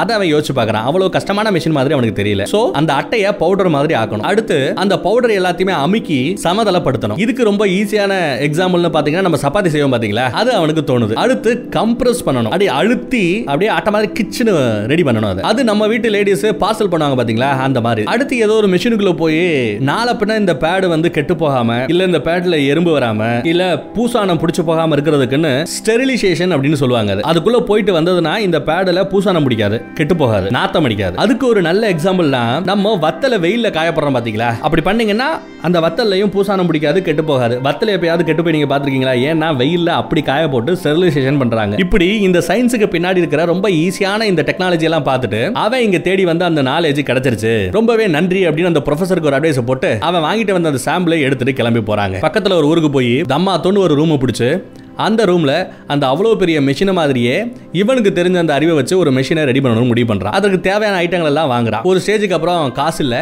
அங்கே வட்டிக்கு விடுற ஒருத்தவர் இருக்காருல்ல அவர் காலில் கையில் விழுந்து எப்படியாவது எனக்கு காசு வேணும் அப்படின்னு கேட்டு பார்க்குறாருங்க இவருக்கு நல்லா மசாஜ் பண்ண தெரியும். அதனால அந்த வட்டிக்கு விடுற ஆளுக்கு நல்லா மசாஜ் பண்ணி எனக்கு காசு கொடுங்க ஒரு வருஷத்துக்குள்ள நான் வட்டியோட அவங்களுக்கு கொடுத்துட்றேன்னு கொடுத்துறேன்னு சொல்லி வட்டிக்கு காசு வாங்குறான். அப்புறம் அந்த காசை வச்சு அந்த மிஷினில் இருக்கிற மேட்டரை இவனாவே சொந்தமாக உழைக்க உழைச்சு ரெடி பண்ண ஆரம்பிக்கிறாங்க. அவன் பார்த்தது கோடிக்கணக்கான ரூபாய் செலவு பண்ணுற ஒரு மிஷின் ஃபுல்லி ஆட்டோமேட்டிக் ஆனா இப்ப நம்ம ஹீரோ ரெடி பண்ணிட்டு இருக்கிறது பாதி ஆட்டோமேட்டிக் மீதி எல்லாம் மேனுவல் ப்ராசஸ் பண்ணணும். கொஞ்சம் கொஞ்சமா அவனுக்கு தெரிஞ்ச அந்த அறிவை வச்சு அந்த மிஷினை உருவாக்க ஆரம்பிக்கிறாங்க. கடைசியா ஸ்டெரிலைசேஷன் வந்து நிக்கும். அதுக்கு இவனுக்கு ஒரு நல்ல ஐடியா எங்க கிடைக்குதுன்னா பல் டாக்டர் போய் பாக்குறான் அங்கேயும் அந்த ஸ்டெரிலைசேஷன் மிஷின் இருக்கும். அது எப்படி வேலை செய்யுது என்னன்றத பல் டாக்டர் கிட்ட கேட்டு விசாரிச்சு அதே மாதிரி ஒரு மிஷினை இவன் உருவாக்குறாங்க. இப்போ கடைசியா இவன் ரெடி பண்ணிட்டான். மெடிக்கல்ல வாங்கின அந்த பேடு மாதிரியே இப்போ இவனும் ஒரு பேடை ரெடி பண்ணிட்டான். பாக்குறதுக்கு ரெண்டு ஒரே மாதிரியே இருக்கு. ஆனா பயன்படுத்தும் போது எப்படி இருக்கும் அப்படிங்கறத இப்ப நம்ம ஹீரோ தெரிஞ்சுக்கணும். இப்ப மிகப்பெரிய பிரச்சனை எங்க வருதுன்னா என்னன்னா இதுக்கு முன்னாடி இவனுக்கு இருந்த சேலஞ்ச் அதுதான். பொண்ணுங்க கிட்ட இதை எடுத்துட்டு போனாலே பெரிய பிரச்சனை ஆயிடுது சூப்பரா ரெடி பண்ணிட்டாப்ல பேடு ஆனா இதை பயன்படுத்தி யாராவது ஃபீட்பேக் கொடுக்கணும் இல்லையா? அதுக்கு ஆள் இல்லாம மறுபடியும் பழைய இடத்துலயே வந்து நிக்கிறாரு நம்ம ஹீரோ அதே சமயம் அந்த ஏரியாக்கு பக்கத்துல ஒரு தம்மா நல்லா சூப்பரா மிருதங்கம் எல்லாம் வாசிச்சுக்கிட்டு இருக்கு. மிருதங்க கச்சேரி. ஜென்ரலா இதெல்லாம் பொண்ணுங்க பண்ண மாட்டாங்க. பசங்க தான் பண்ணிட்டு இருப்பாங்க இல்லையா? அந்த இடத்துல அந்த பொண்ணு கொஞ்சம் வித்தியாசமா பண்ணுது. அவங்களோட அசிஸ்டன்ட் ரெண்டு பேர் ஃப்ரெண்ட்ஸ் நினைக்கிறேன். திடீர்னு அந்த அம்மாக்கு பீரியட்ஸ் ஆரம்பமாகுது. நைட் லேட் நைட் வரைக்கும் இசை கச்சேரி. அதுக்கப்புறம் போய் பார்த்தா மெடிக்கல் எல்லாம் மூடி கிடக்கு. எல்லா பேரும் தூங்கிட்டு இருக்காங்க நடுராத்திரி. அப்ப நம்ம ஹீரோ மட்டும் கொஞ்சம் யதார்த்தமா வெளியே வர கார்ல போனவங்க வண்டி நிப்பாட்டிட்டு ஓடி போய் சார் பக்கத்துல மெடிக்கல் இருக்கான்னு கேட்டா மெடிக்கல் எதுவும் இல்ல. சார் உங்க வீட்டுல லேடிஸ் யாராவது இருந்தாங்கன்னா கொஞ்சம் கூப்பிடுங்க சார். ரொம்ப ஹெல்ப் சார். லேடிஸ் மேட்ரு அப்படின்னு பேச நம்ம ஹீரோ புரிஞ்சுக்கிறான். என்னம்மா பேடு வேணுமா? அப்படின்னு கேட்க ஆமாங்கிறாங்க. ரெடியா வச்சிருப்பான். எப்பவுமே அதோட தானே தெரியும் பைக்குள்ள இருந்து ரெண்டு பேர் எடுத்து கொடுக்குறாங்க. இவங்களுக்கு அதிசயம். என்னடா அது பையில ரெடியா வச்சுட்டு இருக்கானே. டப்புன்னு வாங்கிட்டு ஓடிடுறாங்க. அந்த மிருதங்க பொண்ணுக்கு இருக்கிற பிரச்சனை இப்ப சால்வ் ஆயிடுச்சு. அடுத்த நாள் காலையில பக்கத்துல ஒரு ரெசார்ட்ல தங்கியிருப்பாங்க. நம்ம ஹீரோக்கும் தெரியும் அங்கதான் தங்கியிருக்காங்கன்னு போய் பாக்குறான் மிருதங்க வாசிச்சு அந்த பொண்ணு வெளியே வந்து நிக்கிறாங்க. என்ன மேடம்? ஒன்னும் பிரச்சனை இல்லையே. அவசரமா எதுவும் இல்லையே. சௌகரியமா தான் இருந்தீங்கன்னு கேக்குறா. என்னையா கேக்குறேன்னு ஒண்ணு உங்களுக்கு பிடிபடல. அப்ப பக்கத்துல இருக்கிற இன்னொருத்தவங்க வந்து சார் தேங்க்யூ சார் நைட்டு மட்டும் நீங்க அந்த பேடு கொடுக்கலன்னா ரொம்ப கஷ்டமா இருக்கும் சார்லாம் சொல்ல. அதெல்லாம் சரிம்மா. எனக்கு ஃபீட்பேக் வேணும் அப்படிங்கிற. ஃபீட்பேக்கா இல்ல ஒன்னும் பிரச்சனை இல்ல எல்லாம் கரெக்டா இருக்குல்ல. கரெக்டா இருக்கலன்னு கேட்க யோ என்னையா வேணும்? பேடுல என்னையா இருக்கு? அப்படின்னு கேக்குறாங்க. சௌகரியமா இருக்கு. பரவாயில்லாம இருக்கு. இல்ல ரொம்ப மோசமா இருக்கு. இந்த மூணு ஆப்ஷன்ல ஏபிசில ஏதாவது ஒண்ணு சொல்லுங்க. ஃபென்டாஸ்டிக்கா இருக்கா? அப்படின்னு கேக்குறான் யோ பேடுல என்னையா படுத்துற? மத்த மெடிக்கல் ஷாப்ல வாங்குற பேடு எப்படி இருக்குமோ அப்படிதான் இருக்கு. பேடுல என்னையா வித்தியாசம் இருக்குன்னு கேட்க என்ன மேடம் சொல்றீங்க? வித்தியாசம் உங்களுக்கு தெரியலையா? எல்லாம் கரெக்டா இருக்கா அப்படின்னு கேட்க ஆமையா பேடு மாதிரி தான் இருந்துச்சு ஒரு பிரச்சனை இல்லையா அப்படின்னு சொல்ல. அப்பா தேங்க்யூ தேங்க்யூ இந்த ஒரு வார்த்தையை கேட்கறதுக்காக நான் எவ்வளவு கஷ்டப்பட்டேன். எவ்வளவு இழந்திருக்கேன் என் வாழ்க்கையில. ரொம்ப சந்தோஷம் மேடம் ரொம்ப சந்தோஷம் மேடம் சொல்லிட்டு அவன் போயிடுறான். அந்த அம்மாக்கு ஒண்ணும் பிரியல. யாரு இவன்? ஏன் அப்படி பேசுறான்னு? அதே சமயம் நம்ம ஹீரோயினுக்கு விவாகரத்து வாங்கி கொடுக்கறதுக்காக அவங்க அண்ணங்காரங்க முயற்சி பண்ணிட்டு இருக்காங்க. பட் அவ கையெழுத்து போட மாட்டேன்னு இருக்கா. அந்நேரம் பார்த்து அவளுக்கு ஃபோன் கால் ஃபோன்ல அந்த பக்கம் பேசுறது நம்ம ஹீரோ தாங்க. பல மாசத்துக்கு அப்புறம் பேசுறேன். எப்படி இருக்க? நல்லா இருக்கான்னு ஒரு வார்த்தை கேட்டிருக்கணுமா இல்லையா மடப்பயமா அதை கேட்காம நான் ஃபைனலா சாதிச்சிட்டேன். மெடிக்கல்ல வாங்குற மாதிரியே அந்த பேடை நான் உருவாக்கிட்டேன் அப்படின்னு அவ்வளவு சந்தோஷமா சொல்றான். ஆனா அவங்க அழுகுறாங்க. இவ்வளவு வருஷங்க அப்புறம் பேசுறாரு இவ்வளவு மாசத்துக்கு அப்புறம் பேசுறாரு. இன்னும் அந்த இளவு பேடை பத்தி தான் விசாரிக்கிற ஒளிய நான் நல்லா இருக்கிறான்னு ஒரு வார்த்தை கேட்கிறாரா அப்படின்னு அழுகுறாங்க. அப்புறம் அண்ணங்கார போன் எடுத்துட்டு டேய் போனை வைடா. விவாகரத்து பேப்பர்ல கையெழுத்து போட்டு கொடுக்குறோம் நீயும் கையெழுத்து போட்டு கொடு. அப்படின்னு சொல்ல சோகமே உருவா மாறிடுறாங்க. அப்புறம் இவன் அவனோட அவன் ரூமுக்கு வந்துட்டு இருக்கும்போது அந்த பேடை யூஸ் பண்ண அந்த மாடர்ன் பொண்ணு வரா. யோ என்கிட்ட கொடுத்துட்டு அப்படி பேசிட்டு போயிட்டேயா? யார் யா நீ? என்னையா உன் கதை? அப்படின்னு விசாரிச்சா அவன் சொந்த கதை சோக கதையெல்லாம் ஸ்டார்டிங்ல இருந்து சொல்றாங்க. கேட்டதும் அந்த பொண்ணு அந்த மாடர்ன் பொண்ணு பயங்கரமா இம்ப்ரெஸ் ஆயிடுறா. பத்தாவதுக்கு அந்த பேடை உருவாக்குன அந்த இடத்தையும் போய் பாக்குறாங்க. அந்த மெஷின்ஸ் எல்லாம் பார்த்து பரவாயில்லையே இவ்வளவு இன்னோவேட்டிவா ஏதோ பண்ணிருக்கானே அப்படின்னு பாராட்ட செய்றாங்க. ஆனா இன்னும் சோகமாவே இருக்காங்க. ஏன்னா பொண்டாட்டி விட்டு போயிட்டா இல்லையா? அதுக்காக. கேக்குறாங்க ஐயோ நான் தான் உன்னோட முதல் கஸ்டமரா உண்மையை சொல்லு அப்படின்னு கேட்க நம்ம ஹீரோ ஆமான்னு சொல்லிட்டு உள்ள போறான். இன்னும் நிறைய பேடு ரெடி பண்ணிருப்பான்ல அதெல்லாம் கொடுத்து நீங்க தான் என்னோட ரெண்டாவது கஸ்டமர் மூணாவது கஸ்டமர் நீங்க தான் நாலாவது கஸ்டமர் நீங்க தான் அஞ்சாவது கஸ்டமர் நீங்க தான் அத்தனையும் சத்தியம் அப்படின்னு சொல்லி கொடுக்குறாங்க. இங்க தான் அந்த பொண்ணு பக்கத்துல வந்து ஒரு சின்ன ஃபீட்பேக் மட்டும் கொடுக்கட்டா அப்படின்னு கேக்குறாங்க. நம்ம ஹீரோ இந்த ஃபீட்பேக்கு தாங்க கொய்யால எவ்வளவு கஷ்டப்பட்டா? சொல்லுங்க மேடம் அதுக்கு தான் காத்துக்கிட்டு இருக்கேன்னு சொல்ல. பக்கத்துல வந்து காதுக்கு பக்கத்துல வந்து நீ தயாரிக்கிற அந்த பேடுல ஒரு பக்கத்தை மட்டும் ஸ்டிக் பண்ணி கொடுத்தேன்னா நல்லா இருக்கும். ரெண்டு பக்கமும் வேண்டான்னு ஏதோ ஒரு அட்வைஸ் கொடுக்குறாங்க. நமக்கு விவரம் பத்தல. ஆனா அந்த அட்வைஸை கேட்டு அவனும் அந்த மாற்றங்கள் எல்லாத்தையும் பண்ணிக்கிட்டு இருக்காங்க. அப்புறம் அந்த மாடன்கள் சிட்டிக்கு போயிடுறாங்க. அவங்க அப்பாவும் ஒரு மாடனான அப்பா தாங்க. அம்மா இறந்துட்டாங்க போல சின்ன வயசுலயே அவர் தான் சமைச்சு கொடுத்து அந்த பொண்ணை ரொம்ப அழகா நல்லபடியா வளர்த்துக்கிட்டு இருக்கிறவர். இங்க தான் நம்ம ஹீரோவை பத்தி தன்னோட அப்பா கிட்ட ஏதாத்தமா பேசும்போது சொல்லிட அவர் ஐஐடியில வேலை பார்க்கறாரு. ஐஐடியில காலேஜ் பசங்க எல்லாம் சேர்ந்து ஏதோ ஒரு எக்ஸிபிஷன் நடத்துறாங்களா? உலகத்துல இருக்கிற பெரிய பெரிய தொழிற்சாலையை சேர்ந்தவங்க பெரிய பெரிய ஜாமான்கள்லாம் அந்த எக்ஸிபிஷனுக்கு வந்து பசங்களோட அந்த இன்னோவேஷன் கண்டுபிடிப்புகள் எல்லாத்தையும் பார்த்து நல்லா ஒரு அருமையான கண்டுபிடிப்பை யார் உருவாக்குறாங்களோ அவங்களுக்கு அந்த வருஷத்துக்கான ஒரு அவார்டு கொடுத்துட்டு கூடவே ரெண்டு லட்சம் ரூபாய் பரிசு தொகையாகவும் கொடுப்பாங்க ஏன் அந்த பையனை இப்ப நடக்க போற அந்த பொருட்காட்சியில ஜாயின் பண்ண சொல்லக்கூடாது அப்படின்னு அவர் பேச பொண்ணு பேச அதே சமயம் இங்க வட்டிக்காரன் பணம் கேட்க ஒரு ஐநூறு ரூபா குடியா எல்லாத்தையும் சேர்த்து கட்டுறையா? நான் ஒரு பொருட்காட்சியில பங்கெடுக்க போகிறேன் அப்படின்னு சொல்லிட்டு அந்த ஐநூறு ரூபா வாங்கிட்டு தன்னோட கண்டுபிடிப்புகள் எல்லாத்தையுமே மூட்டை கட்டி எடுத்துட்டு வந்து எக்ஸிபிஷனுக்கு போறான். ஆனா இறங்கும் போதே லேட் ஆயிடுது சோ வந்ததும் அந்த மெஷின் எல்லாத்தையும் டப்பு டப்பு டப்புன்னு வேகமா செட் பண்றான். உச்சா வருது அதை அடிக்கிட்டே எல்லாத்தையும் ரெடி பண்றாங்க. இங்க நிறைய இங்கிலீஷ்காரங்களா வரானுங்க வந்து விசாரிக்கிறாங்க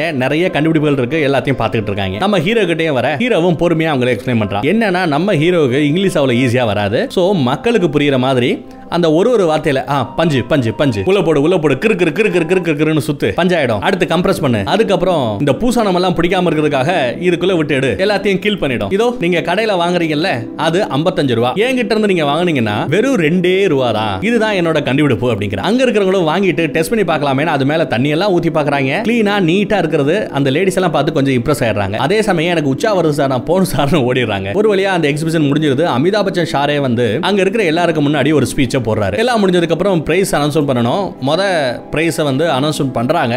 ஆனால் நம்ம ஹீரோ பேர் சொல்லாமல் வேற யாரோ ஒரு பேர் சொல்ல ஹீரோ வெக்ஸ் ஆயிடுறாங்க. அவ்வளோதான் எவ்வளவோ செலவு பண்ணி வந்தோம். ஐநூறுரூவா வேற வட்டிக்கு வாங்கிட்டு வந்தோம். அதுவும் இல்லாமல் போச்சேன்னு வருத்தப்பட்டுட்டே வெளியே போயிடுறான். நம்ம மாடன் பொண்ணும் பின்னாடியே போய் வருத்தப்படாத. அடுத்து ஏதாவது ஒரு போட்டி நடந்தா அதில் நம்ம பிடிச்சிடலாம் பேசிட்டு இருக்க. பின்னாடி அவங்க அப்பா ஓடி வராருங்க. யோ எங்கேயா போனேன் இதுக்கு முன்னாடி கொடுத்தது செகண்ட் பிரைஸ்யா நீ தாயா ஃபர்ஸ்ட் பிரைஸ் வாங்கியிருக்க? வாயா? அப்படின்னு கூப்பிட அமிதாப் பச்சன் கிட்டேயே அவார்டு வாங்கி ரெண்டு லட்சம் ரூபா பரிசு தொகையும் வாங்குறாங்க. அதை போட்டோ எடுத்து நிறைய நியூஸ் பேப்பர்ல வந்திருக்கு. ஹீரோவோட சொந்த ஊர் ஆட்கள் பாக்குறாங்க. அம்மா தங்கச்சிங்க எல்லாத்தையும் பாக்குறாங்க. சந்தோஷப்படுறாங்க. அந்த பக்கம் மச்சாங்காரன் ஹீரோயின் எல்லாரும் பார்த்து என்னது உன் ஆள் என்னென்னமோ பண்ணிக்கிட்டு இருக்கான்னு பார்த்து சந்தோஷப்படுறாங்க. இந்த பக்கத்துல பார்ட்டி எல்லாம் நடக்குது. எல்லாருக்கும் சந்தோஷம். இங்க நம்ம ஹீரோயினும் ஹீரோயினோட அப்பாவும் சேர்ந்து பேட்டர்ன் அப்படிங்கிற மேட்டர் பத்தி சொல்றாங்க. நீ கண்டுபிடிச்சது ரொம்ப அருமையான கண்டுபிடிப்பு. ஒரு கோடி ரூபாய் செலவு பண்ணி பண்ண வேண்டிய அந்த மிஷினை நீ வெறும் தொண்ணூறாயிரம் ரூபாயில சூப்பரா பண்ணிட்ட. இதுக்கு நம்ம பேட்டர்ன் வாங்கணும். உன் பேர்லயே பேட்டர்ன் வாங்கி கொடுக்க போறாங்கன்னு சொல்ல பேட்டர்னா என்ன? அதை வச்சு என்ன பண்ண? அப்படின்னு கேட்டா இது உன் கண்டுபிடிப்புன்னு சொல்லிட்டு உலகம் ஃபுல்லா சொல்லிடுவோம். இந்த டெக்னிக்கை யூஸ் பண்ணி யாராவது தொழிற்சாலையில நிறைய பேட் உருவாக்கணும்னு ஆசைப்பட்டாங்கன்னா உன்னோட பர்மிஷனோட தான் வாங்கணும். ஒவ்வொரு ஆளுமே உங்ககிட்ட கமிஷன் கொடுக்கணும். நீ அந்த கமிஷன்லயே கோடிக்கணக்காக சம்பாதிக்கலாம் தெரியுமா? அப்படின்னு அட்வைஸ் போட்டு போறாங்க. ஆனா நம்ம ஹீரோவால தூங்கவே முடியலங்க. நடுராத்திரி போய் அந்த மாடர்ன் பொண்ணோட கதவை தட்டுறா. தட்டி இல்ல மேடம் நான் இவ்வளவு கஷ்டப்பட்டு பண்ணதே அந்த பேடை ரெண்டு ரூபாய்க்கு விற்கணும் அப்படிங்கறதுக்காக தான். நான் பேட்டனுக்கு காசு வாங்கி கமிஷன் வாங்கி எல்லாருக்கும் பேட்டனை கொடுக்க ஆரம்பிச்சேன்னா அதுக்கப்புறம் அந்த பேட்டன் காசையும் சேர்த்து தானே அந்த ரெண்டு ரூபாய்க்கு மேல பேடுக்கு விலை வச்சு விற்பேன் அப்ப பேடு விலை ரெண்டு ரூபாய்க்கு விற்க வேண்டியதை பத்து ரூபாய் இருபது ரூபான்னு விற்க போயிட்டா விலை கூடிடும். அதுக்காக நான் இதை உருவாக்கல. அதனால எனக்கு பேட்டன் எல்லாம் வேண்டாம். யாரு வேணாலும் என்னோட கண்டுபிடிப்புகளை பயன்படுத்திக்கிட்டோம் அப்படின்னு சொல்லிட்டான் ஆனா நம்ம ஹீரோயின் முடியாது. போடாடே அப்படின்னு விரட்டி விடுறாங்க. அடுத்த நாள் காலையில பார்த்தா நம்ம ஹீரோ அங்க வீட்ல இல்லைங்க. இந்த மாதிரி பேட்டர்ன் மேட்டர்ல எனக்கு உடன்பாடு இல்ல எனக்கு பேட்டர்ன் வேண்டாம் அப்படின்னு எழுதி வச்சுட்டு என்னோட கண்டுபிடிப்புகளை உலகத்துல இருக்கிற நம்ம இந்தியால இருக்கிற குறிப்பா கிராமத்து பெண்களுக்கு கொண்டு போய் சேர்க்கணும். அதுதான் என்னோட லட்சியம் எழுதி வச்சுட்டு போயிட்டான். தான் கண்டுபிடிப்புகளை எடுத்துட்டு போறான். அவனோட சின்ன தொழிற்சாலை ஒன்று உருவாக்கி இருந்தா பாத்தீங்களா ஒரு ரூம்ல அந்த ரூமுக்கு போறான். வட்டிக்கு விட்ட கடன் கொடுத்த அந்த ஆள் வந்து ஆரத்தி எல்லாம் எடுக்கிறான். தான் பொண்டாட்டி வச்சு எடுக்க சொல்றான். போட்டோல எல்லாம் உன் பேரு வந்திருக்கு சூப்பர்ல அப்படி என்னடா கண்டுபிடிச்ச? அப்படின்னு கேட்க இவன் வாங்கின படத்தை வட்டியோட கொடுக்க போறாங்க. பணம் எல்லாம் வேண்டாமா? பணம் வரும் போகும். அதவா முக்கியம்? பேர் வருது பாத்தியா பேப்பர்ல அதுதான் முக்கியம். அப்படிலாம் சீன் போடுறான். அப்புறம் எதுக்காக உனக்கு பிரைஸ் கொடுத்தாங்க? அப்படி என்னத்தையா கண்டுபிடிச்ச காமியா அப்படின்னு அந்த ஊர்க்காரங்க எல்லாம் வந்து நிக்கிறாங்க. இவனும் அவங்க முன்னாடி அந்த பஞ்செல்லாம் போட்டு பேடு மாதிரி ரெடி பண்ணி சூப்பரா கொண்டு வந்து அந்த வட்டிக்கு விடுறாரு பாத்தீங்கன்னா அவரோட பொண்டாட்டிட்ட கொடுத்துட்டு இது பேடுமா உனக்கு பீரியட்ஸ் ஆரம்பிச்சா இதை தான் பயன்படுத்தணும் நல்லாரு அப்படின்னு சொல்ல அது எல்லாத்தையுமே கீழே போட்டு ஓடுதுங்க. என்னடா இது? இதே இடம் கண்டுபிடிச்ச? இதெல்லாம் ஒரு கண்டுபிடிப்புன்னு சொல்லி உனக்கு அவார்டு கொடுத்தாங்களா? அப்படின்னு திட்ட ஆரம்பிச்சிடறாங்க. வட்டியோட காசை கொடு. கண்டுபிடிச்சிட்டா நான் கண்டுபிடிச்சேன். பொம்பளை விஷயத்துல தேவையெல்லாம் உள்ள போயிட்டு இதெல்லாம் ஒண்ணுன்னு பேசுறான் பாரு பேச்சு அப்படின்னு திட்டிட்டு போறாங்க. நம்ம ஹீரோ வெக்ஸ் ஆயிராரு ஃபோன் பண்றாரு. யாருக்கு? நம்ம மாடர்ன் கேளுக்கு அந்நேரம் பார்த்து இவளுக்கு இன்டர்வியூ கால் ஃபைனல் ரவுண்டுல பேசிட்டு இருக்காங்க. ஹீரோ கிட்ட இருந்து கால் வருது. இப்போ வேலையா இல்ல ஹீரோவோட காலா அப்படின்னு பார்த்தா ஹீரோயினுக்கு ஹீரோவோட கால் தான் பிடிச்சிருக்கு. நம்ம மாடர்ன் கேளுக்கு டப்புன்னு போன் எடுத்து அட்டன் பண்றாங்க. நான் வரேன் ஹெல்ப் பண்றேன் அப்படின்னு சொல்லிட்டு இருக்காங்க. அதே சமயம் இந்த பக்கத்துல நம்ம ஹீரோவோட ஃப்ரெண்ட் அந்த தாடிக்காரன் இருக்கான்ல கசாப் கடை வச்சிருந்தால அவன் எப்படியோ தேடி கண்டுபிடிச்சு இங்க வந்துடுறான். பேப்பர்ல பார்த்து அந்த அட்ரஸ் எல்லாம் கண்டுபிடிச்சு வந்திருக்கான் பாராட்டுறான். அங்க இவங்கிட்ட தான் ஒரு பதினஞ்சு ரூபா காசு இல்லைன்னு சொல்லிட்டு கடனா வாங்கியிருப்பாப்ல தான் பொண்டாட்டிக்கு பேடு வாங்குறதுக்காக. அந்த காசை திருப்பி கொடுக்க வாங்க மாட்டேங்கிறான் நீ எப்போ நம்ம சொந்த ஊருக்கு வர்றியோ அங்கே வந்து கொடு அதை நான் வாங்கிக்கிறேன் அப்படின்னு சொல்லிட்டு போறாங்க. சோமா உட்காந்துட்டு இருக்க நம்ம மாடர்ன் பொண்ணு இங்க வந்து இறங்குறா. உனக்கு என்னையா பிரச்சனை? இந்த பேடை வாங்க மாட்டேங்கிறாங்க. அவ்வளோதான் உனக்கு பிரச்சனை? அப்படின்னு சொல்லிட்டு கொண்டான்னு சொல்லிட்டு அந்த பேடெல்லாம் வாங்கிட்டு அந்த கிராமத்தில் இருக்கிற நிறைய பொண்ணுங்களோட கரவை தட்டி அந்த பேடை விற்கிறதுக்கு முயற்சி பண்றா. முயற்சி பண்ணிட்டு திரும்ப வர்றா. ஹீரோ பார்த்துட்டு என்ன ஒன்னுக்கு விலைக்காகலையா? இதுக்கு தான் இவங்களுக்காக கஷ்டப்பட்டு எவ்வளவோ ட்ரை பண்ணேன் இவங்களே புரிஞ்சுக்கலன்னா நம்ம பண்ணதெல்லாம் வேஸ்டா போச்சு அப்படின்னு புலம்புறா. அப்படியெல்லாம் ஒன்றும் இல்ல சார். கைய காமி மடிய காமின்னு சொல்லிட்டு அப்படியே சில்லறையா கொட்டுறாங்க. நம்ம ஹீரோ கொடுத்த அத்தனை பேடுமே வித்து போச்சு. கேட்டு இவனுக்கு பயங்கர ஷாக்கு எப்படி இது சாத்தியம் அப்படின்னு கேட்டா நீ பண்றதோ லேடிஸ் பிசினஸ் இந்த மாதிரி பேட் எல்லாம் ஒரு பொண்ணு போனாதான் இன்னொரு பொண்ணு அதை பத்தி ஃப்ரீயா பேசுவாங்க டவுட் கேட்பாங்க ப்ராடக்டா வாங்குவாங்க. ஒரு பையன்கிட்ட இதை பத்தி எல்லாம் ஃப்ரீயா பேச முடியாது. இது தெரியாதா? லூசு அப்படின்னு திட்டுறாங்க. அப்புறம் நிறைய விற்க ஆரம்பிக்கிறாங்க. அங்கேயே தங்கவும் ஆரம்பிக்கிறாங்க. அங்க ஒரு குடிகாரன் ஒரு பொண்ணை போட்டு அடி அடி நடிப்பான் புருஷங்காரன் தான் அவன். நம்ம ஹீரோ மிரட்டி அனுப்புறாரு ஒழுங்காரு அப்படின்னு. இப்பேற்பட்ட ஒரு கொடுமைக்கார புருஷன் கூட ஒரு குடிகாரன் கூட நீ ஏமா பொழப்பு நடத்திக்கிட்டு இருக்க? பேசாம வெளியே வாமா அப்படின்னு அட்வைஸ் போட்டா சோத்துக்கு என்ன பண்றதுன்னு அந்த பொம்பளை கேக்குறாங்க. அந்த லேடி கேக்குறாங்க. அதுக்கு நம்ம ஹீரோ யோசிக்கிறான் பேசாம என் கம்பெனிலேயே வேலை பாருமா அப்படின்னு சொல்லி கொடுக்குறான். இப்படிதான் வேலை பார்க்கணும் இப்படிதான் விற்கணும் அப்படின்னு எல்லாம் சொல்லி கொடுத்து அதுக்கு ஒரு சம்பளம் கொடுக்க அவளும் வேலை பார்க்க ஆரம்பிக்கிறான். அப்புறம் அவளும் சேர்ந்து விற்கிறதுக்கு போறா. அப்புறம் இன்னும் ரெண்டு மூணு பேரை ரெஃபர் பண்ணி விடுறா. ஒரு பத்து லேடி சேர்ந்து சேர்ந்துடுறாங்க வேலை பார்க்கறாங்க. அங்க கால் சரியா வேலை செய்யாத ஒரு லேடி இருப்பாங்க. அவங்க ரொம்பவே கஷ்டப்படுறாங்க வேலை செய்யறதுக்கு. அவங்களுக்காக ஒரு மிஷினையே கொண்டு வந்து செட் பண்றாங்க. இப்போ இருபது பேருக்கு மேல வேலை பார்க்க ஆரம்பிச்சிட்டாங்க. இப்போ ஒரு பிராண்ட் பேர் போட்டு வித்தாதான் நல்லா இருக்கும் அப்படின்னு சொல்லிட்டு மொட்டையா வெறும் பேடா விற்காம ஒரு பிராண்டை ஒரு கவர்ல ஒரு பிராண்ட் பேர் போட்டு செட் பண்றாங்க. அந்த பிராண்ட் பேர் என்ன செட் பண்ணாங்கன்னு எனக்கு தெரியலங்க. ஹிந்தியில எழுதியிருக்கு. இங்கிலீஷ்ல எழுதியிருந்தா கூட ஏதாவது சொல்லிருக்க முடியும். மேபி நம்ம மாடர்ன் பொண்ணு இருக்கால அவளோட பேர்லயே கம்பெனி ஆரம்பிச்சிட்டானா என்னன்னு தெரியல. பிராண்ட் பேரை. நிறைய இடத்துல விற்க போக எல்லா பேர்ட்டையும் நல்ல வரவேற்பு கிடைக்கும் கிடைக்குது. நம்ம ஹீரோ பாக்குறான் எல்லாம் கிளீனா இருக்கு. இந்த கிராமத்துல இருக்கிற பொண்கள் எல்லாமே பேடு பயன்படுத்த ஆரம்பிச்சிட்டாங்க. இனிமே இந்த கிராமத்துக்கு நம்மளோட சேவை தேவையில்லைன்னு சொல்லிட்டு பக்கத்து கிராமத்துக்கு போறான். அங்க ஒரு கம்பெனியை உருவாக்குறான். அங்க இருக்கிற பொண்ணுங்களுக்கு வேலை கொடுக்குறான். அவங்களே வச்சு விற்பனையும் பண்றான். ரெண்டு ரூபாய்க்கு மேல விற்க கூடாது அப்படிங்கறதையும் அடிச்சு சொல்லிடுறாங்க. அவங்களுக்கு ஒரு வேலை வாய்ப்பு கொடுத்தாச்சு. மக்களும் கொஞ்சம் ஆரோக்கியத்தை நோக்கி நகர ஆரம்பிக்கிறாங்க. அடுத்த கிராமம் அடுத்த கிராமம் சொல்லிட்டு எல்லா இடத்துலயுமே அந்த பேடு படுபயங்கரமாக சேல் ஆகிட்டு இருக்குங்க. கூடவே நம்ம ஹீரோவை எதிர்பார்க்காதது நிறைய பேருக்கு வேலை வாய்ப்பு கொடுக்க முடியும் அப்படின்றது. அதையும் பண்ணியாச்சு. அப்புறம் ஒரு நாள் நம்ம மாடர்ன் பொண்ணுக்கு பிறந்த நாள். அப்பா வந்துடுறாரு. அப்பாக்கு எல்லாத்தையுமே சுத்தி முத்தி காமிச்சு எப்படி எல்லாம் இவங்க பிசினஸ் பண்றாங்கன்ற விஷயத்தெல்லாம் சொல்லி கொடுத்து அவரை நல்லபடியா பிறந்த நாளையும் கொண்டாட வச்சு அப்பாவை அனுப்பிச்சு வைக்கிறாரு. ஆனா அவர் இதெல்லாம் பார்த்துட்டு இது நியூஸ்ல வந்தா நல்லா இருக்குமே சொல்லிட்டு ஒன்னு ரெண்டு நியூஸ் ரிப்போர்ட்டர் கிட்ட இவனை பத்தி இன்டர்வியூ எடுங்க அப்படின்னு சொல்லி அனுப்புறாங்க. இவனும் இன்டர்வியூக்கு போறான். போகும்போது என்ன பண்றான்னு பாருங்க. நல்லா அவர் சட்டையெல்லாம் அழுக்காக்கிட்டு போறான். என்னையா பண்ற அப்படின்னு கேட்டா நான் சும்மா ஏசியில சேர்ல உட்கார்ந்து இருக்கிற சிஓ இல்ல இறங்கி வேலை பார்க்குற சிஓன்னு நாலு பேருக்கு தெரிஞ்சாதான் நம்ம மார்க்கெட் நம்ம பிராண்ட் இன்னும் கொஞ்சம் பெருசா எடுத்துட்டு போக முடியுங்கிற பரவாயில்லையா மார்க்கெட்டிங் எல்லாம் கலக்குற அப்படின்னு சொல்லிட்டு சரி இரு இன்ம நம்ம படம் நல்லா இருக்கான்னு சொல்லிட்டு இன் பண்ணி விடுறாங்க. ஆனா இங்க நம்ம ஹீரோவுக்கு தான் பொண்டாட்டியோட ஞாபகம் தான் வருது. அப்புறம் இன்டர்வியூ எல்லாம் கொடுக்க ஆரம்பிக்க டிவில எல்லாம் அவனோட பேரு இன்டர்வியூ புகழ் எல்லாம் பரவ ஆரம்பிக்குது. அதையெல்லாம் பார்த்து நம்ம பொண்டாட்டிக்காரிக்கு அவ்வளவு சந்தோஷம். ஆனா அவன் நோட் பண்றான். என்ன சட்டையெல்லாம் இன் பண்ணி வச்சிருக்காரு? நான் தானே இன் பண்ணுவேன் அப்படின்னு சந்தேகம் வருது அவங்களுக்கு. அதுக்கப்புறம் உலகம் ஃபுல்லா நம்ம ஹீரோ சுத்த ஆரம்பிக்கிறான்.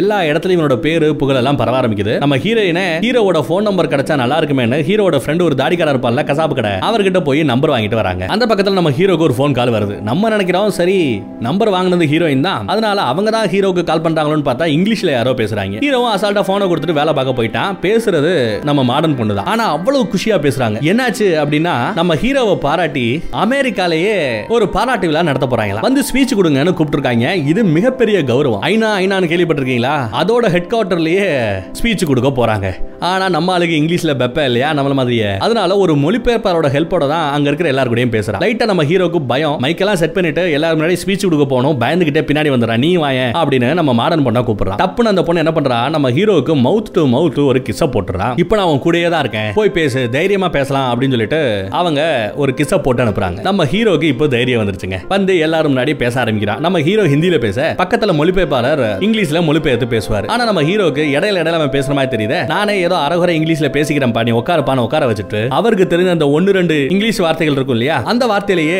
எக்ஸ்பிளைன் பண்ண ஆரம்பிக்கிறாரு. அவர் எவ்வளவு கஷ்டப்பட்டாரு அப்படிங்கறதெல்லாம் சொல்லிக்கிட்டு இருக்காங்க உங்க ஊர்ல சூப்பர் மேன் அப்படி இப்படி எவ்வளவு பேர் இருப்பாங்க? எங்க ஊர்ல எனக்கு பேரு பேட் மேன் அவ்வளவு அழகா பேசுவாங்க. இவன் பேசுற அந்த ஒவ்வொரு இங்கிலீஷ் வார்த்தையுமே அவ்வளவு அழகா இருக்கும். ரொம்ப காமெடியாவும் சிறப்பாவும் பேசுவான். உலகத்துல நிறைய பேர் நிம்மதியை தேடி போயிட்டு இருக்காங்க. உலகத்திலேயே நிம்மதி யாருக்கு தெரியுமா தெரியும்? எவன் செத்து போறானோ அவனுக்கு தான் நிம்மதி இருக்கும். எந்த பிரச்சனையும் இருக்கா செத்து போனதுக்கு அப்புறம் என்ன பிரச்சனை இருக்கு? யாராவது நிம்மதி வேணுமா? செத்து போங்க அப்படிங்கிறாப்ல பிரச்சனைகளோட வாழ்ந்தாதான் உசுரோட வாழ்றதுக்கு அர்த்தம் அப்படிங்கிறாரு. அந்த வகையில பார்த்தா இந்தியால ஏகப்பட்ட பிரச்சனைகள் இருக்கு. அதனால அங்க வாழ்றதுக்கான நிறைய வாய்ப்புகளும் அங்க அதிகம். இந்தியால இருக்கிற பொண்ணுங்கள்ல நூத்துக்கு ஒரு பத்து பேர் கூட இந்த பேடை பயன்படுத்துறது இல்ல தேவையில்லாத அழுக்கு துணிகளை பயன்படுத்தி தங்களோட குழந்தை பாக்கியத்தை இழக்கிறாங்க உசுரையும் இழக்கிறாங்க. அதெல்லாம் பார்த்து தான் எனக்கு செட் ஆகாது. அவங்களுக்கு ஏதாவது நல்லது பண்ணணும்னு நினைக்கிறேன். இந்த பேடை உருவாக்குனேன். அதுவும் ரொம்ப சீப் ரேட்ல வெறும் ரெண்டே ரூபாக்கு என்னால உருவாக்க முடிஞ்சது. அப்படின்னு ரொம்ப ஃபன்னியா அழகா பேச இருக்கிற எல்லாருமே இம்ப்ரெஸ் ஆயிடுறாங்க இது வெறும் ரெண்டு ரூபா பேடு மட்டும் இல்லைங்க. இது இந்தியாவில் இருக்கிற குறிப்பா கிராமப்புறத்தில் இருக்கிற எல்லா பெண்களோட ரெண்டு மாச வாழ்க்கை அப்படிங்கிற. மக்களுக்கு புரியல என்னையா சொல்ற அப்படின்னு கேட்டா நான் எக்ஸ்பிளைன் பண்றேங்கிறாரு. ஒவ்வொரு மாசமும் மாசத்துக்கு ஒரு அஞ்சு நாள் இந்த பீரியட்ஸ் பஞ்சாயத்து வரும்போது அவங்க வீட்டை விட்டு தீட்டுன்னு சொல்லி வெளியே ஒதுக்கி வைக்கப்படுறாங்க. மாசத்துக்கு அஞ்சு நாள் மொத்தம் வருஷத்துல பன்னெண்டு மாசம் இருக்கு. பன்னெண்டு இன்ட்டு அஞ்சு அறுபது நாள் முழுசா ரெண்டு மாசம் அவங்க இந்த பீரியட்ஸ் ஆன காலத்துல வெளியே போய் உட்காரணும் ஆம்பளைங்க மட்டும் வருஷத்துக்கு பன்னெண்டு மாசம் வாழலாம். ஆனா பொம்பளைங்க மட்டும் இந்த ரெண்டு மாசத்தை அதான் பன்னெண்டு பாயிண்ட் அஞ்சு. இந்த பீரியட்ஸ் காலங்களான அந்த ரெண்டு மாசத்துல வாழவே வாழ முடியாம வீட்டுக்கு வெளியே தீட்டுன்னு சொல்லி அவங்களோட ரெண்டு மாசத்தை இழந்துகிட்டு இருக்காங்க. ஆம்பளைங்க பன்னெண்டு மாசம் வாழலாம் ஆனா பொம்பளைங்க பத்து மாசம் தான் வாழணுமா? அப்படின்னு கேள்வி கேட்க இதை யாருமே எதிர்பார்க்கலங்க. எல்லாரும் பாராட்ட ஆரம்பிக்கிறாங்க. எனக்கு பணம் முக்கியம் இல்ல. நான் பணம் சம்பாதிச்சா என் முகத்துல மட்டும்தான் சிரிப்பு இருக்கும். ஆனா நான் நல்லது பண்ணணும்னு ஆரம்பிச்சா எங்க ஊர் பொண்ணுங்களோட முகத்துல சிரிப்பு வரும். எனக்கு அதுதான் முக்கியம் அப்படிங்கிற. இந்தியாவில் இருக்கிற எல்லா பொண்ணுங்களுமே இந்த பேடை பயன்படுத்த ஆரம்பிச்சாங்கன்னா அவங்க ஆரோக்கியத்தினுக்கு போவாங்க அப்படிங்கிறது ஒரு பக்கம். இன்னொரு பக்கம் இந்தியால பத்து லட்சம் கிராமப்புற பெண்களுக்கு என்னால வேலை கொடுக்க முடியும் அப்படின்னு டேட்டா எல்லாத்தையும் பேச எல்லா பேரும் பயங்கரமா இம்ப்ரெஸ் ஆகி பாராட்டுறாங்க. ஒரு வழியா அது முடிஞ்சிருச்சு. எல்லாரும் அப்படியே ஹோட்டலுக்கு வராங்க. ஹோட்டல்ல ஒரே ரூமுக்குள்ள அவங்க போக போற சமயம் முத்தம் கொடுக்க போறாங்க அந்த மாடர்ன் கேள் அப்ப பார்த்து போன் காலுக்கு போன்ல அந்த பக்கம் பேசுறது நம்ம ஹீரோவை கட்டிக்கிட்ட பொண்டாட்டி.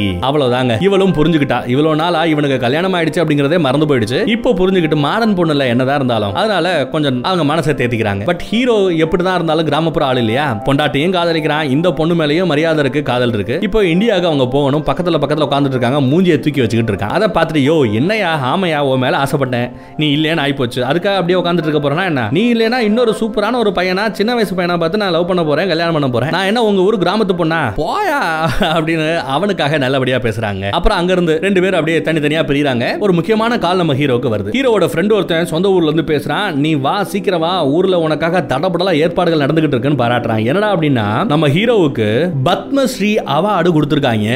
எவ்வளவு பிரம்மாண்டமான விருது தெரியுமா? பத்மஸ்ரீ விருது. அந்த விருதை நம்ம ஹீரோவை ரெகனைஸ் பண்ணி கொடுத்துருக்காங்க இல்லையா? அதனால ஊர் மக்கள் யாரு நம்ம ஹீரோவை அடிச்சு விரட்டினாங்களோ அவங்களே உனக்கு தேரோட்டம் பண்ணி தூக்கி வச்சு தோல்ல தூக்கி வச்சு கூட்டு போறதுக்கு தயாரா இருக்காங்க. வா அப்படின்னு கூப்பிடுறாங்க. நம்ம மாடர்ன் பொண்ணுக்கும் ஒரு பிரியா விட கொடுத்துட்டு அவங்க வந்து போறாங்க. அவ என்னதான் ஹீரோக்காக பேசினாலுமே அவ சைட்லயே கொஞ்சம் வருத்தம் இருக்க தான் செய்யுது. அப்பா கிட்ட அந்த வருத்தத்தை சொல்லி அழுகுறா. ஒருவேளை இவன் நான் உன்னை காதலிக்கிறேன் என் கூட தான் இருக்கணும்னு சொன்னா நம்ம ஹீரோ இருப்பான் தான். ஏன்னா எவ்வளவோ பண்ணிருக்கா ஆனா சந்தோஷமா இருப்பானா? திருப்தியா இருப்பானா? இப்ப இருக்கிற அதே ஃபோர்ஸோட இருப்பானா அப்படின்னு கேட்டா சொல்ல முடியாது. அவன் முகத்துல இருக்கிற அந்த சிரிப்பு எப்போ இருக்கணும்? அதுக்கு நான் கொஞ்சம் விலகி தான் இருக்கணும் அப்படின்னு சொல்லிட்டு அவங்க விலகிடுறாங்க. இப்ப நம்ம ஹீரோவுக்கு அவனோட சொந்த ஊருக்கு கூட்டிட்டு போறாங்க. பாருங்க மாலை மரியாதை போட்டு அப்படியே தூக்கி வச்சு கொண்டாடுறாங்க பாருங்க. எந்த சின்ன பொண்ணை வச்சு பிரச்சனை வந்துச்சோ அந்த சின்ன பொண்ணு அந்த வீட்டு ஆட்கள் எல்லாருமே டாடா காமிக்கிறாங்க. யாரெல்லாம் அடிச்சு விரட்டினாலும் எல்லாம் மாலை போட்டு வரவேற்கிறாங்க. நம்ம ஹீரோயினும் பக்கத்துல போக அவன் கழுத்துல இருந்த அந்த மாலை எல்லாத்தையுமே ஹீரோயினோட கழுத்துல போட்டு அவளையும் வரவேற்கிறாங்க. அவங்க வீட்லயே என்ன ஆயிடுச்சுன்னு பாருங்க. அந்த பீரியட்ஸ் ஆரம்பிச்சா வெளியே உட்காரதுக்குன்னு ஒரு இடத்த ரெடி பண்ணியிருப்பாங்கல்ல? அந்த இடமே இப்போ கிடையாது. வெளியே ஒரு கட்டில் போட்டிருப்பாங்கல்ல அந்த கட்டிலே அங்கே இல்லை. எல்லாருமே திருந்த ஆரம்பிச்சிட்டாங்க. என்ன பேட கழுதையை மாற்றிட்டு வீட்டு வேலையை பார்க்க வேண்டியதா? எதுக்கு வருஷத்துக்கு ரெண்டு மாசத்தை இழப்பானே? அப்படின்னு சொல்லிட்டு எல்லாருமே வெளியில அந்த தீட்டு நாள் டெஸ்ட் மேட்ச்னு சொல்றோம்ல அதை பண்றதை நிப்பாடிறாங்க ஸ்கூலுக்கு கூட பொண்ணுங்கள் என்ன பண்ணுவாங்கன்னா கிராமப்புறத்துல அந்த அஞ்சு நாளைக்கு லீவ் போட்டுருவாங்களாம். அந்த அஞ்சு நாள்ல படிப்பு இருக்கும் லீவ் போட்டுருவாங்க. எக்ஸாம் இருக்கும் லீவ் போட்டுருவாங்க. அதுக்கப்புறம் எப்படி இன்னும் திருப்தியா திறன்பட படிக்கிறது? அதனால பேடை மாட்டிட்டு நீ வாட்டுக்கு போமா ஒண்ணு இல்ல அப்படின்னு சொல்லி அனுப்புறாங்க. எல்லா பேருமே அந்த அஞ்சு நாட்களை வாழ ஆரம்பிச்சிடறாங்க. நம்ம ஹீரோயினே பேட் எடுத்து அந்த கிராமத்துல இருக்க நிறைய பேருக்கு விக்கிற ரேஞ்சுக்கு போயிட்டாங்கன்னா பாத்துக்கோங்களேன் பேட் அப்படிங்கிறது கெட்ட வார்த்தையை நினைச்சுக்கிட்டு இருந்த நம்ம ஹீரோயினும் சரி அந்த கிராமத்து மக்களும் சரி இப்போ அதை தொழிலாவே பண்ண ஆரம்பிச்சிட்டாங்க அப்படிங்கிறது சிறப்பான விஷயம். அதுக்கப்புறம் நம்ம ஹீரோவும் ஹீரோயினும் பத்மஸ்ரீ விருது வாங்குறதுக்காக குடியரசுத் தலைவரோட மாளிகைக்கே போயிட்டு வராங்க. அது மட்டும் இல்லாம நிறைய ஸ்பீச் நிறைய இடத்துல அவனை ரெகனைஸ் பண்ணி நிறைய மேகசின்ஸ்ல எல்லாம் அவனோட போட்டோ ஃப்ரண்ட் பேஜ்ல வர ரேஞ்சுக்கு மிகப்பெரிய அளவுல பாப்புலர் ஆயிராரு பெரிய பிசினஸ் மேன் ஜாம்பவானாவும் மாறிடுறாங்க. இப்படி நம்ம ஹீரோவோட அந்த வெற்றி சாதனையை பத்தி பேசி இந்த படத்தை கடைசியா அந்த இடத்துல முடிக்கிறாங்க. அப்படியே அங்க சீனை கட் பண்ணா உண்மையிலே இப்ப நம்ம பார்த்துட்டு இருக்கிற அந்த கதை உண்மை கதை அப்படின்னு தெரிஞ்சா நமக்கு எவ்வளவு சந்தோஷமா இருக்கு. சத்தியமா இந்த விஷயங்கள் எல்லாமே ஒரு ஆளுக்கு நடந்திருக்கு. அந்த உண்மையான மனுஷன் தான் இவர். பாக்குறீங்க இல்லையா? இவர் தாங்க அந்த சூப்பர் ஹீரோ இந்தியாவோட சூப்பர் ஹீரோ பேட் மேன் இவர் தான். நினைச்சு பார்த்தாலே புள்ள இருக்குது பாத்தீங்களா? இப்பேற்பட்ட ஒரு வாழ்க்கையை ஒரு மனுஷன் உண்மையா வாழ்ந்து காமிச்சிருக்கான் அப்படின்ட்டு. மறுபடியும் ஒரு நல்ல படத்தோட சந்திப்போம். தேங்க்யூ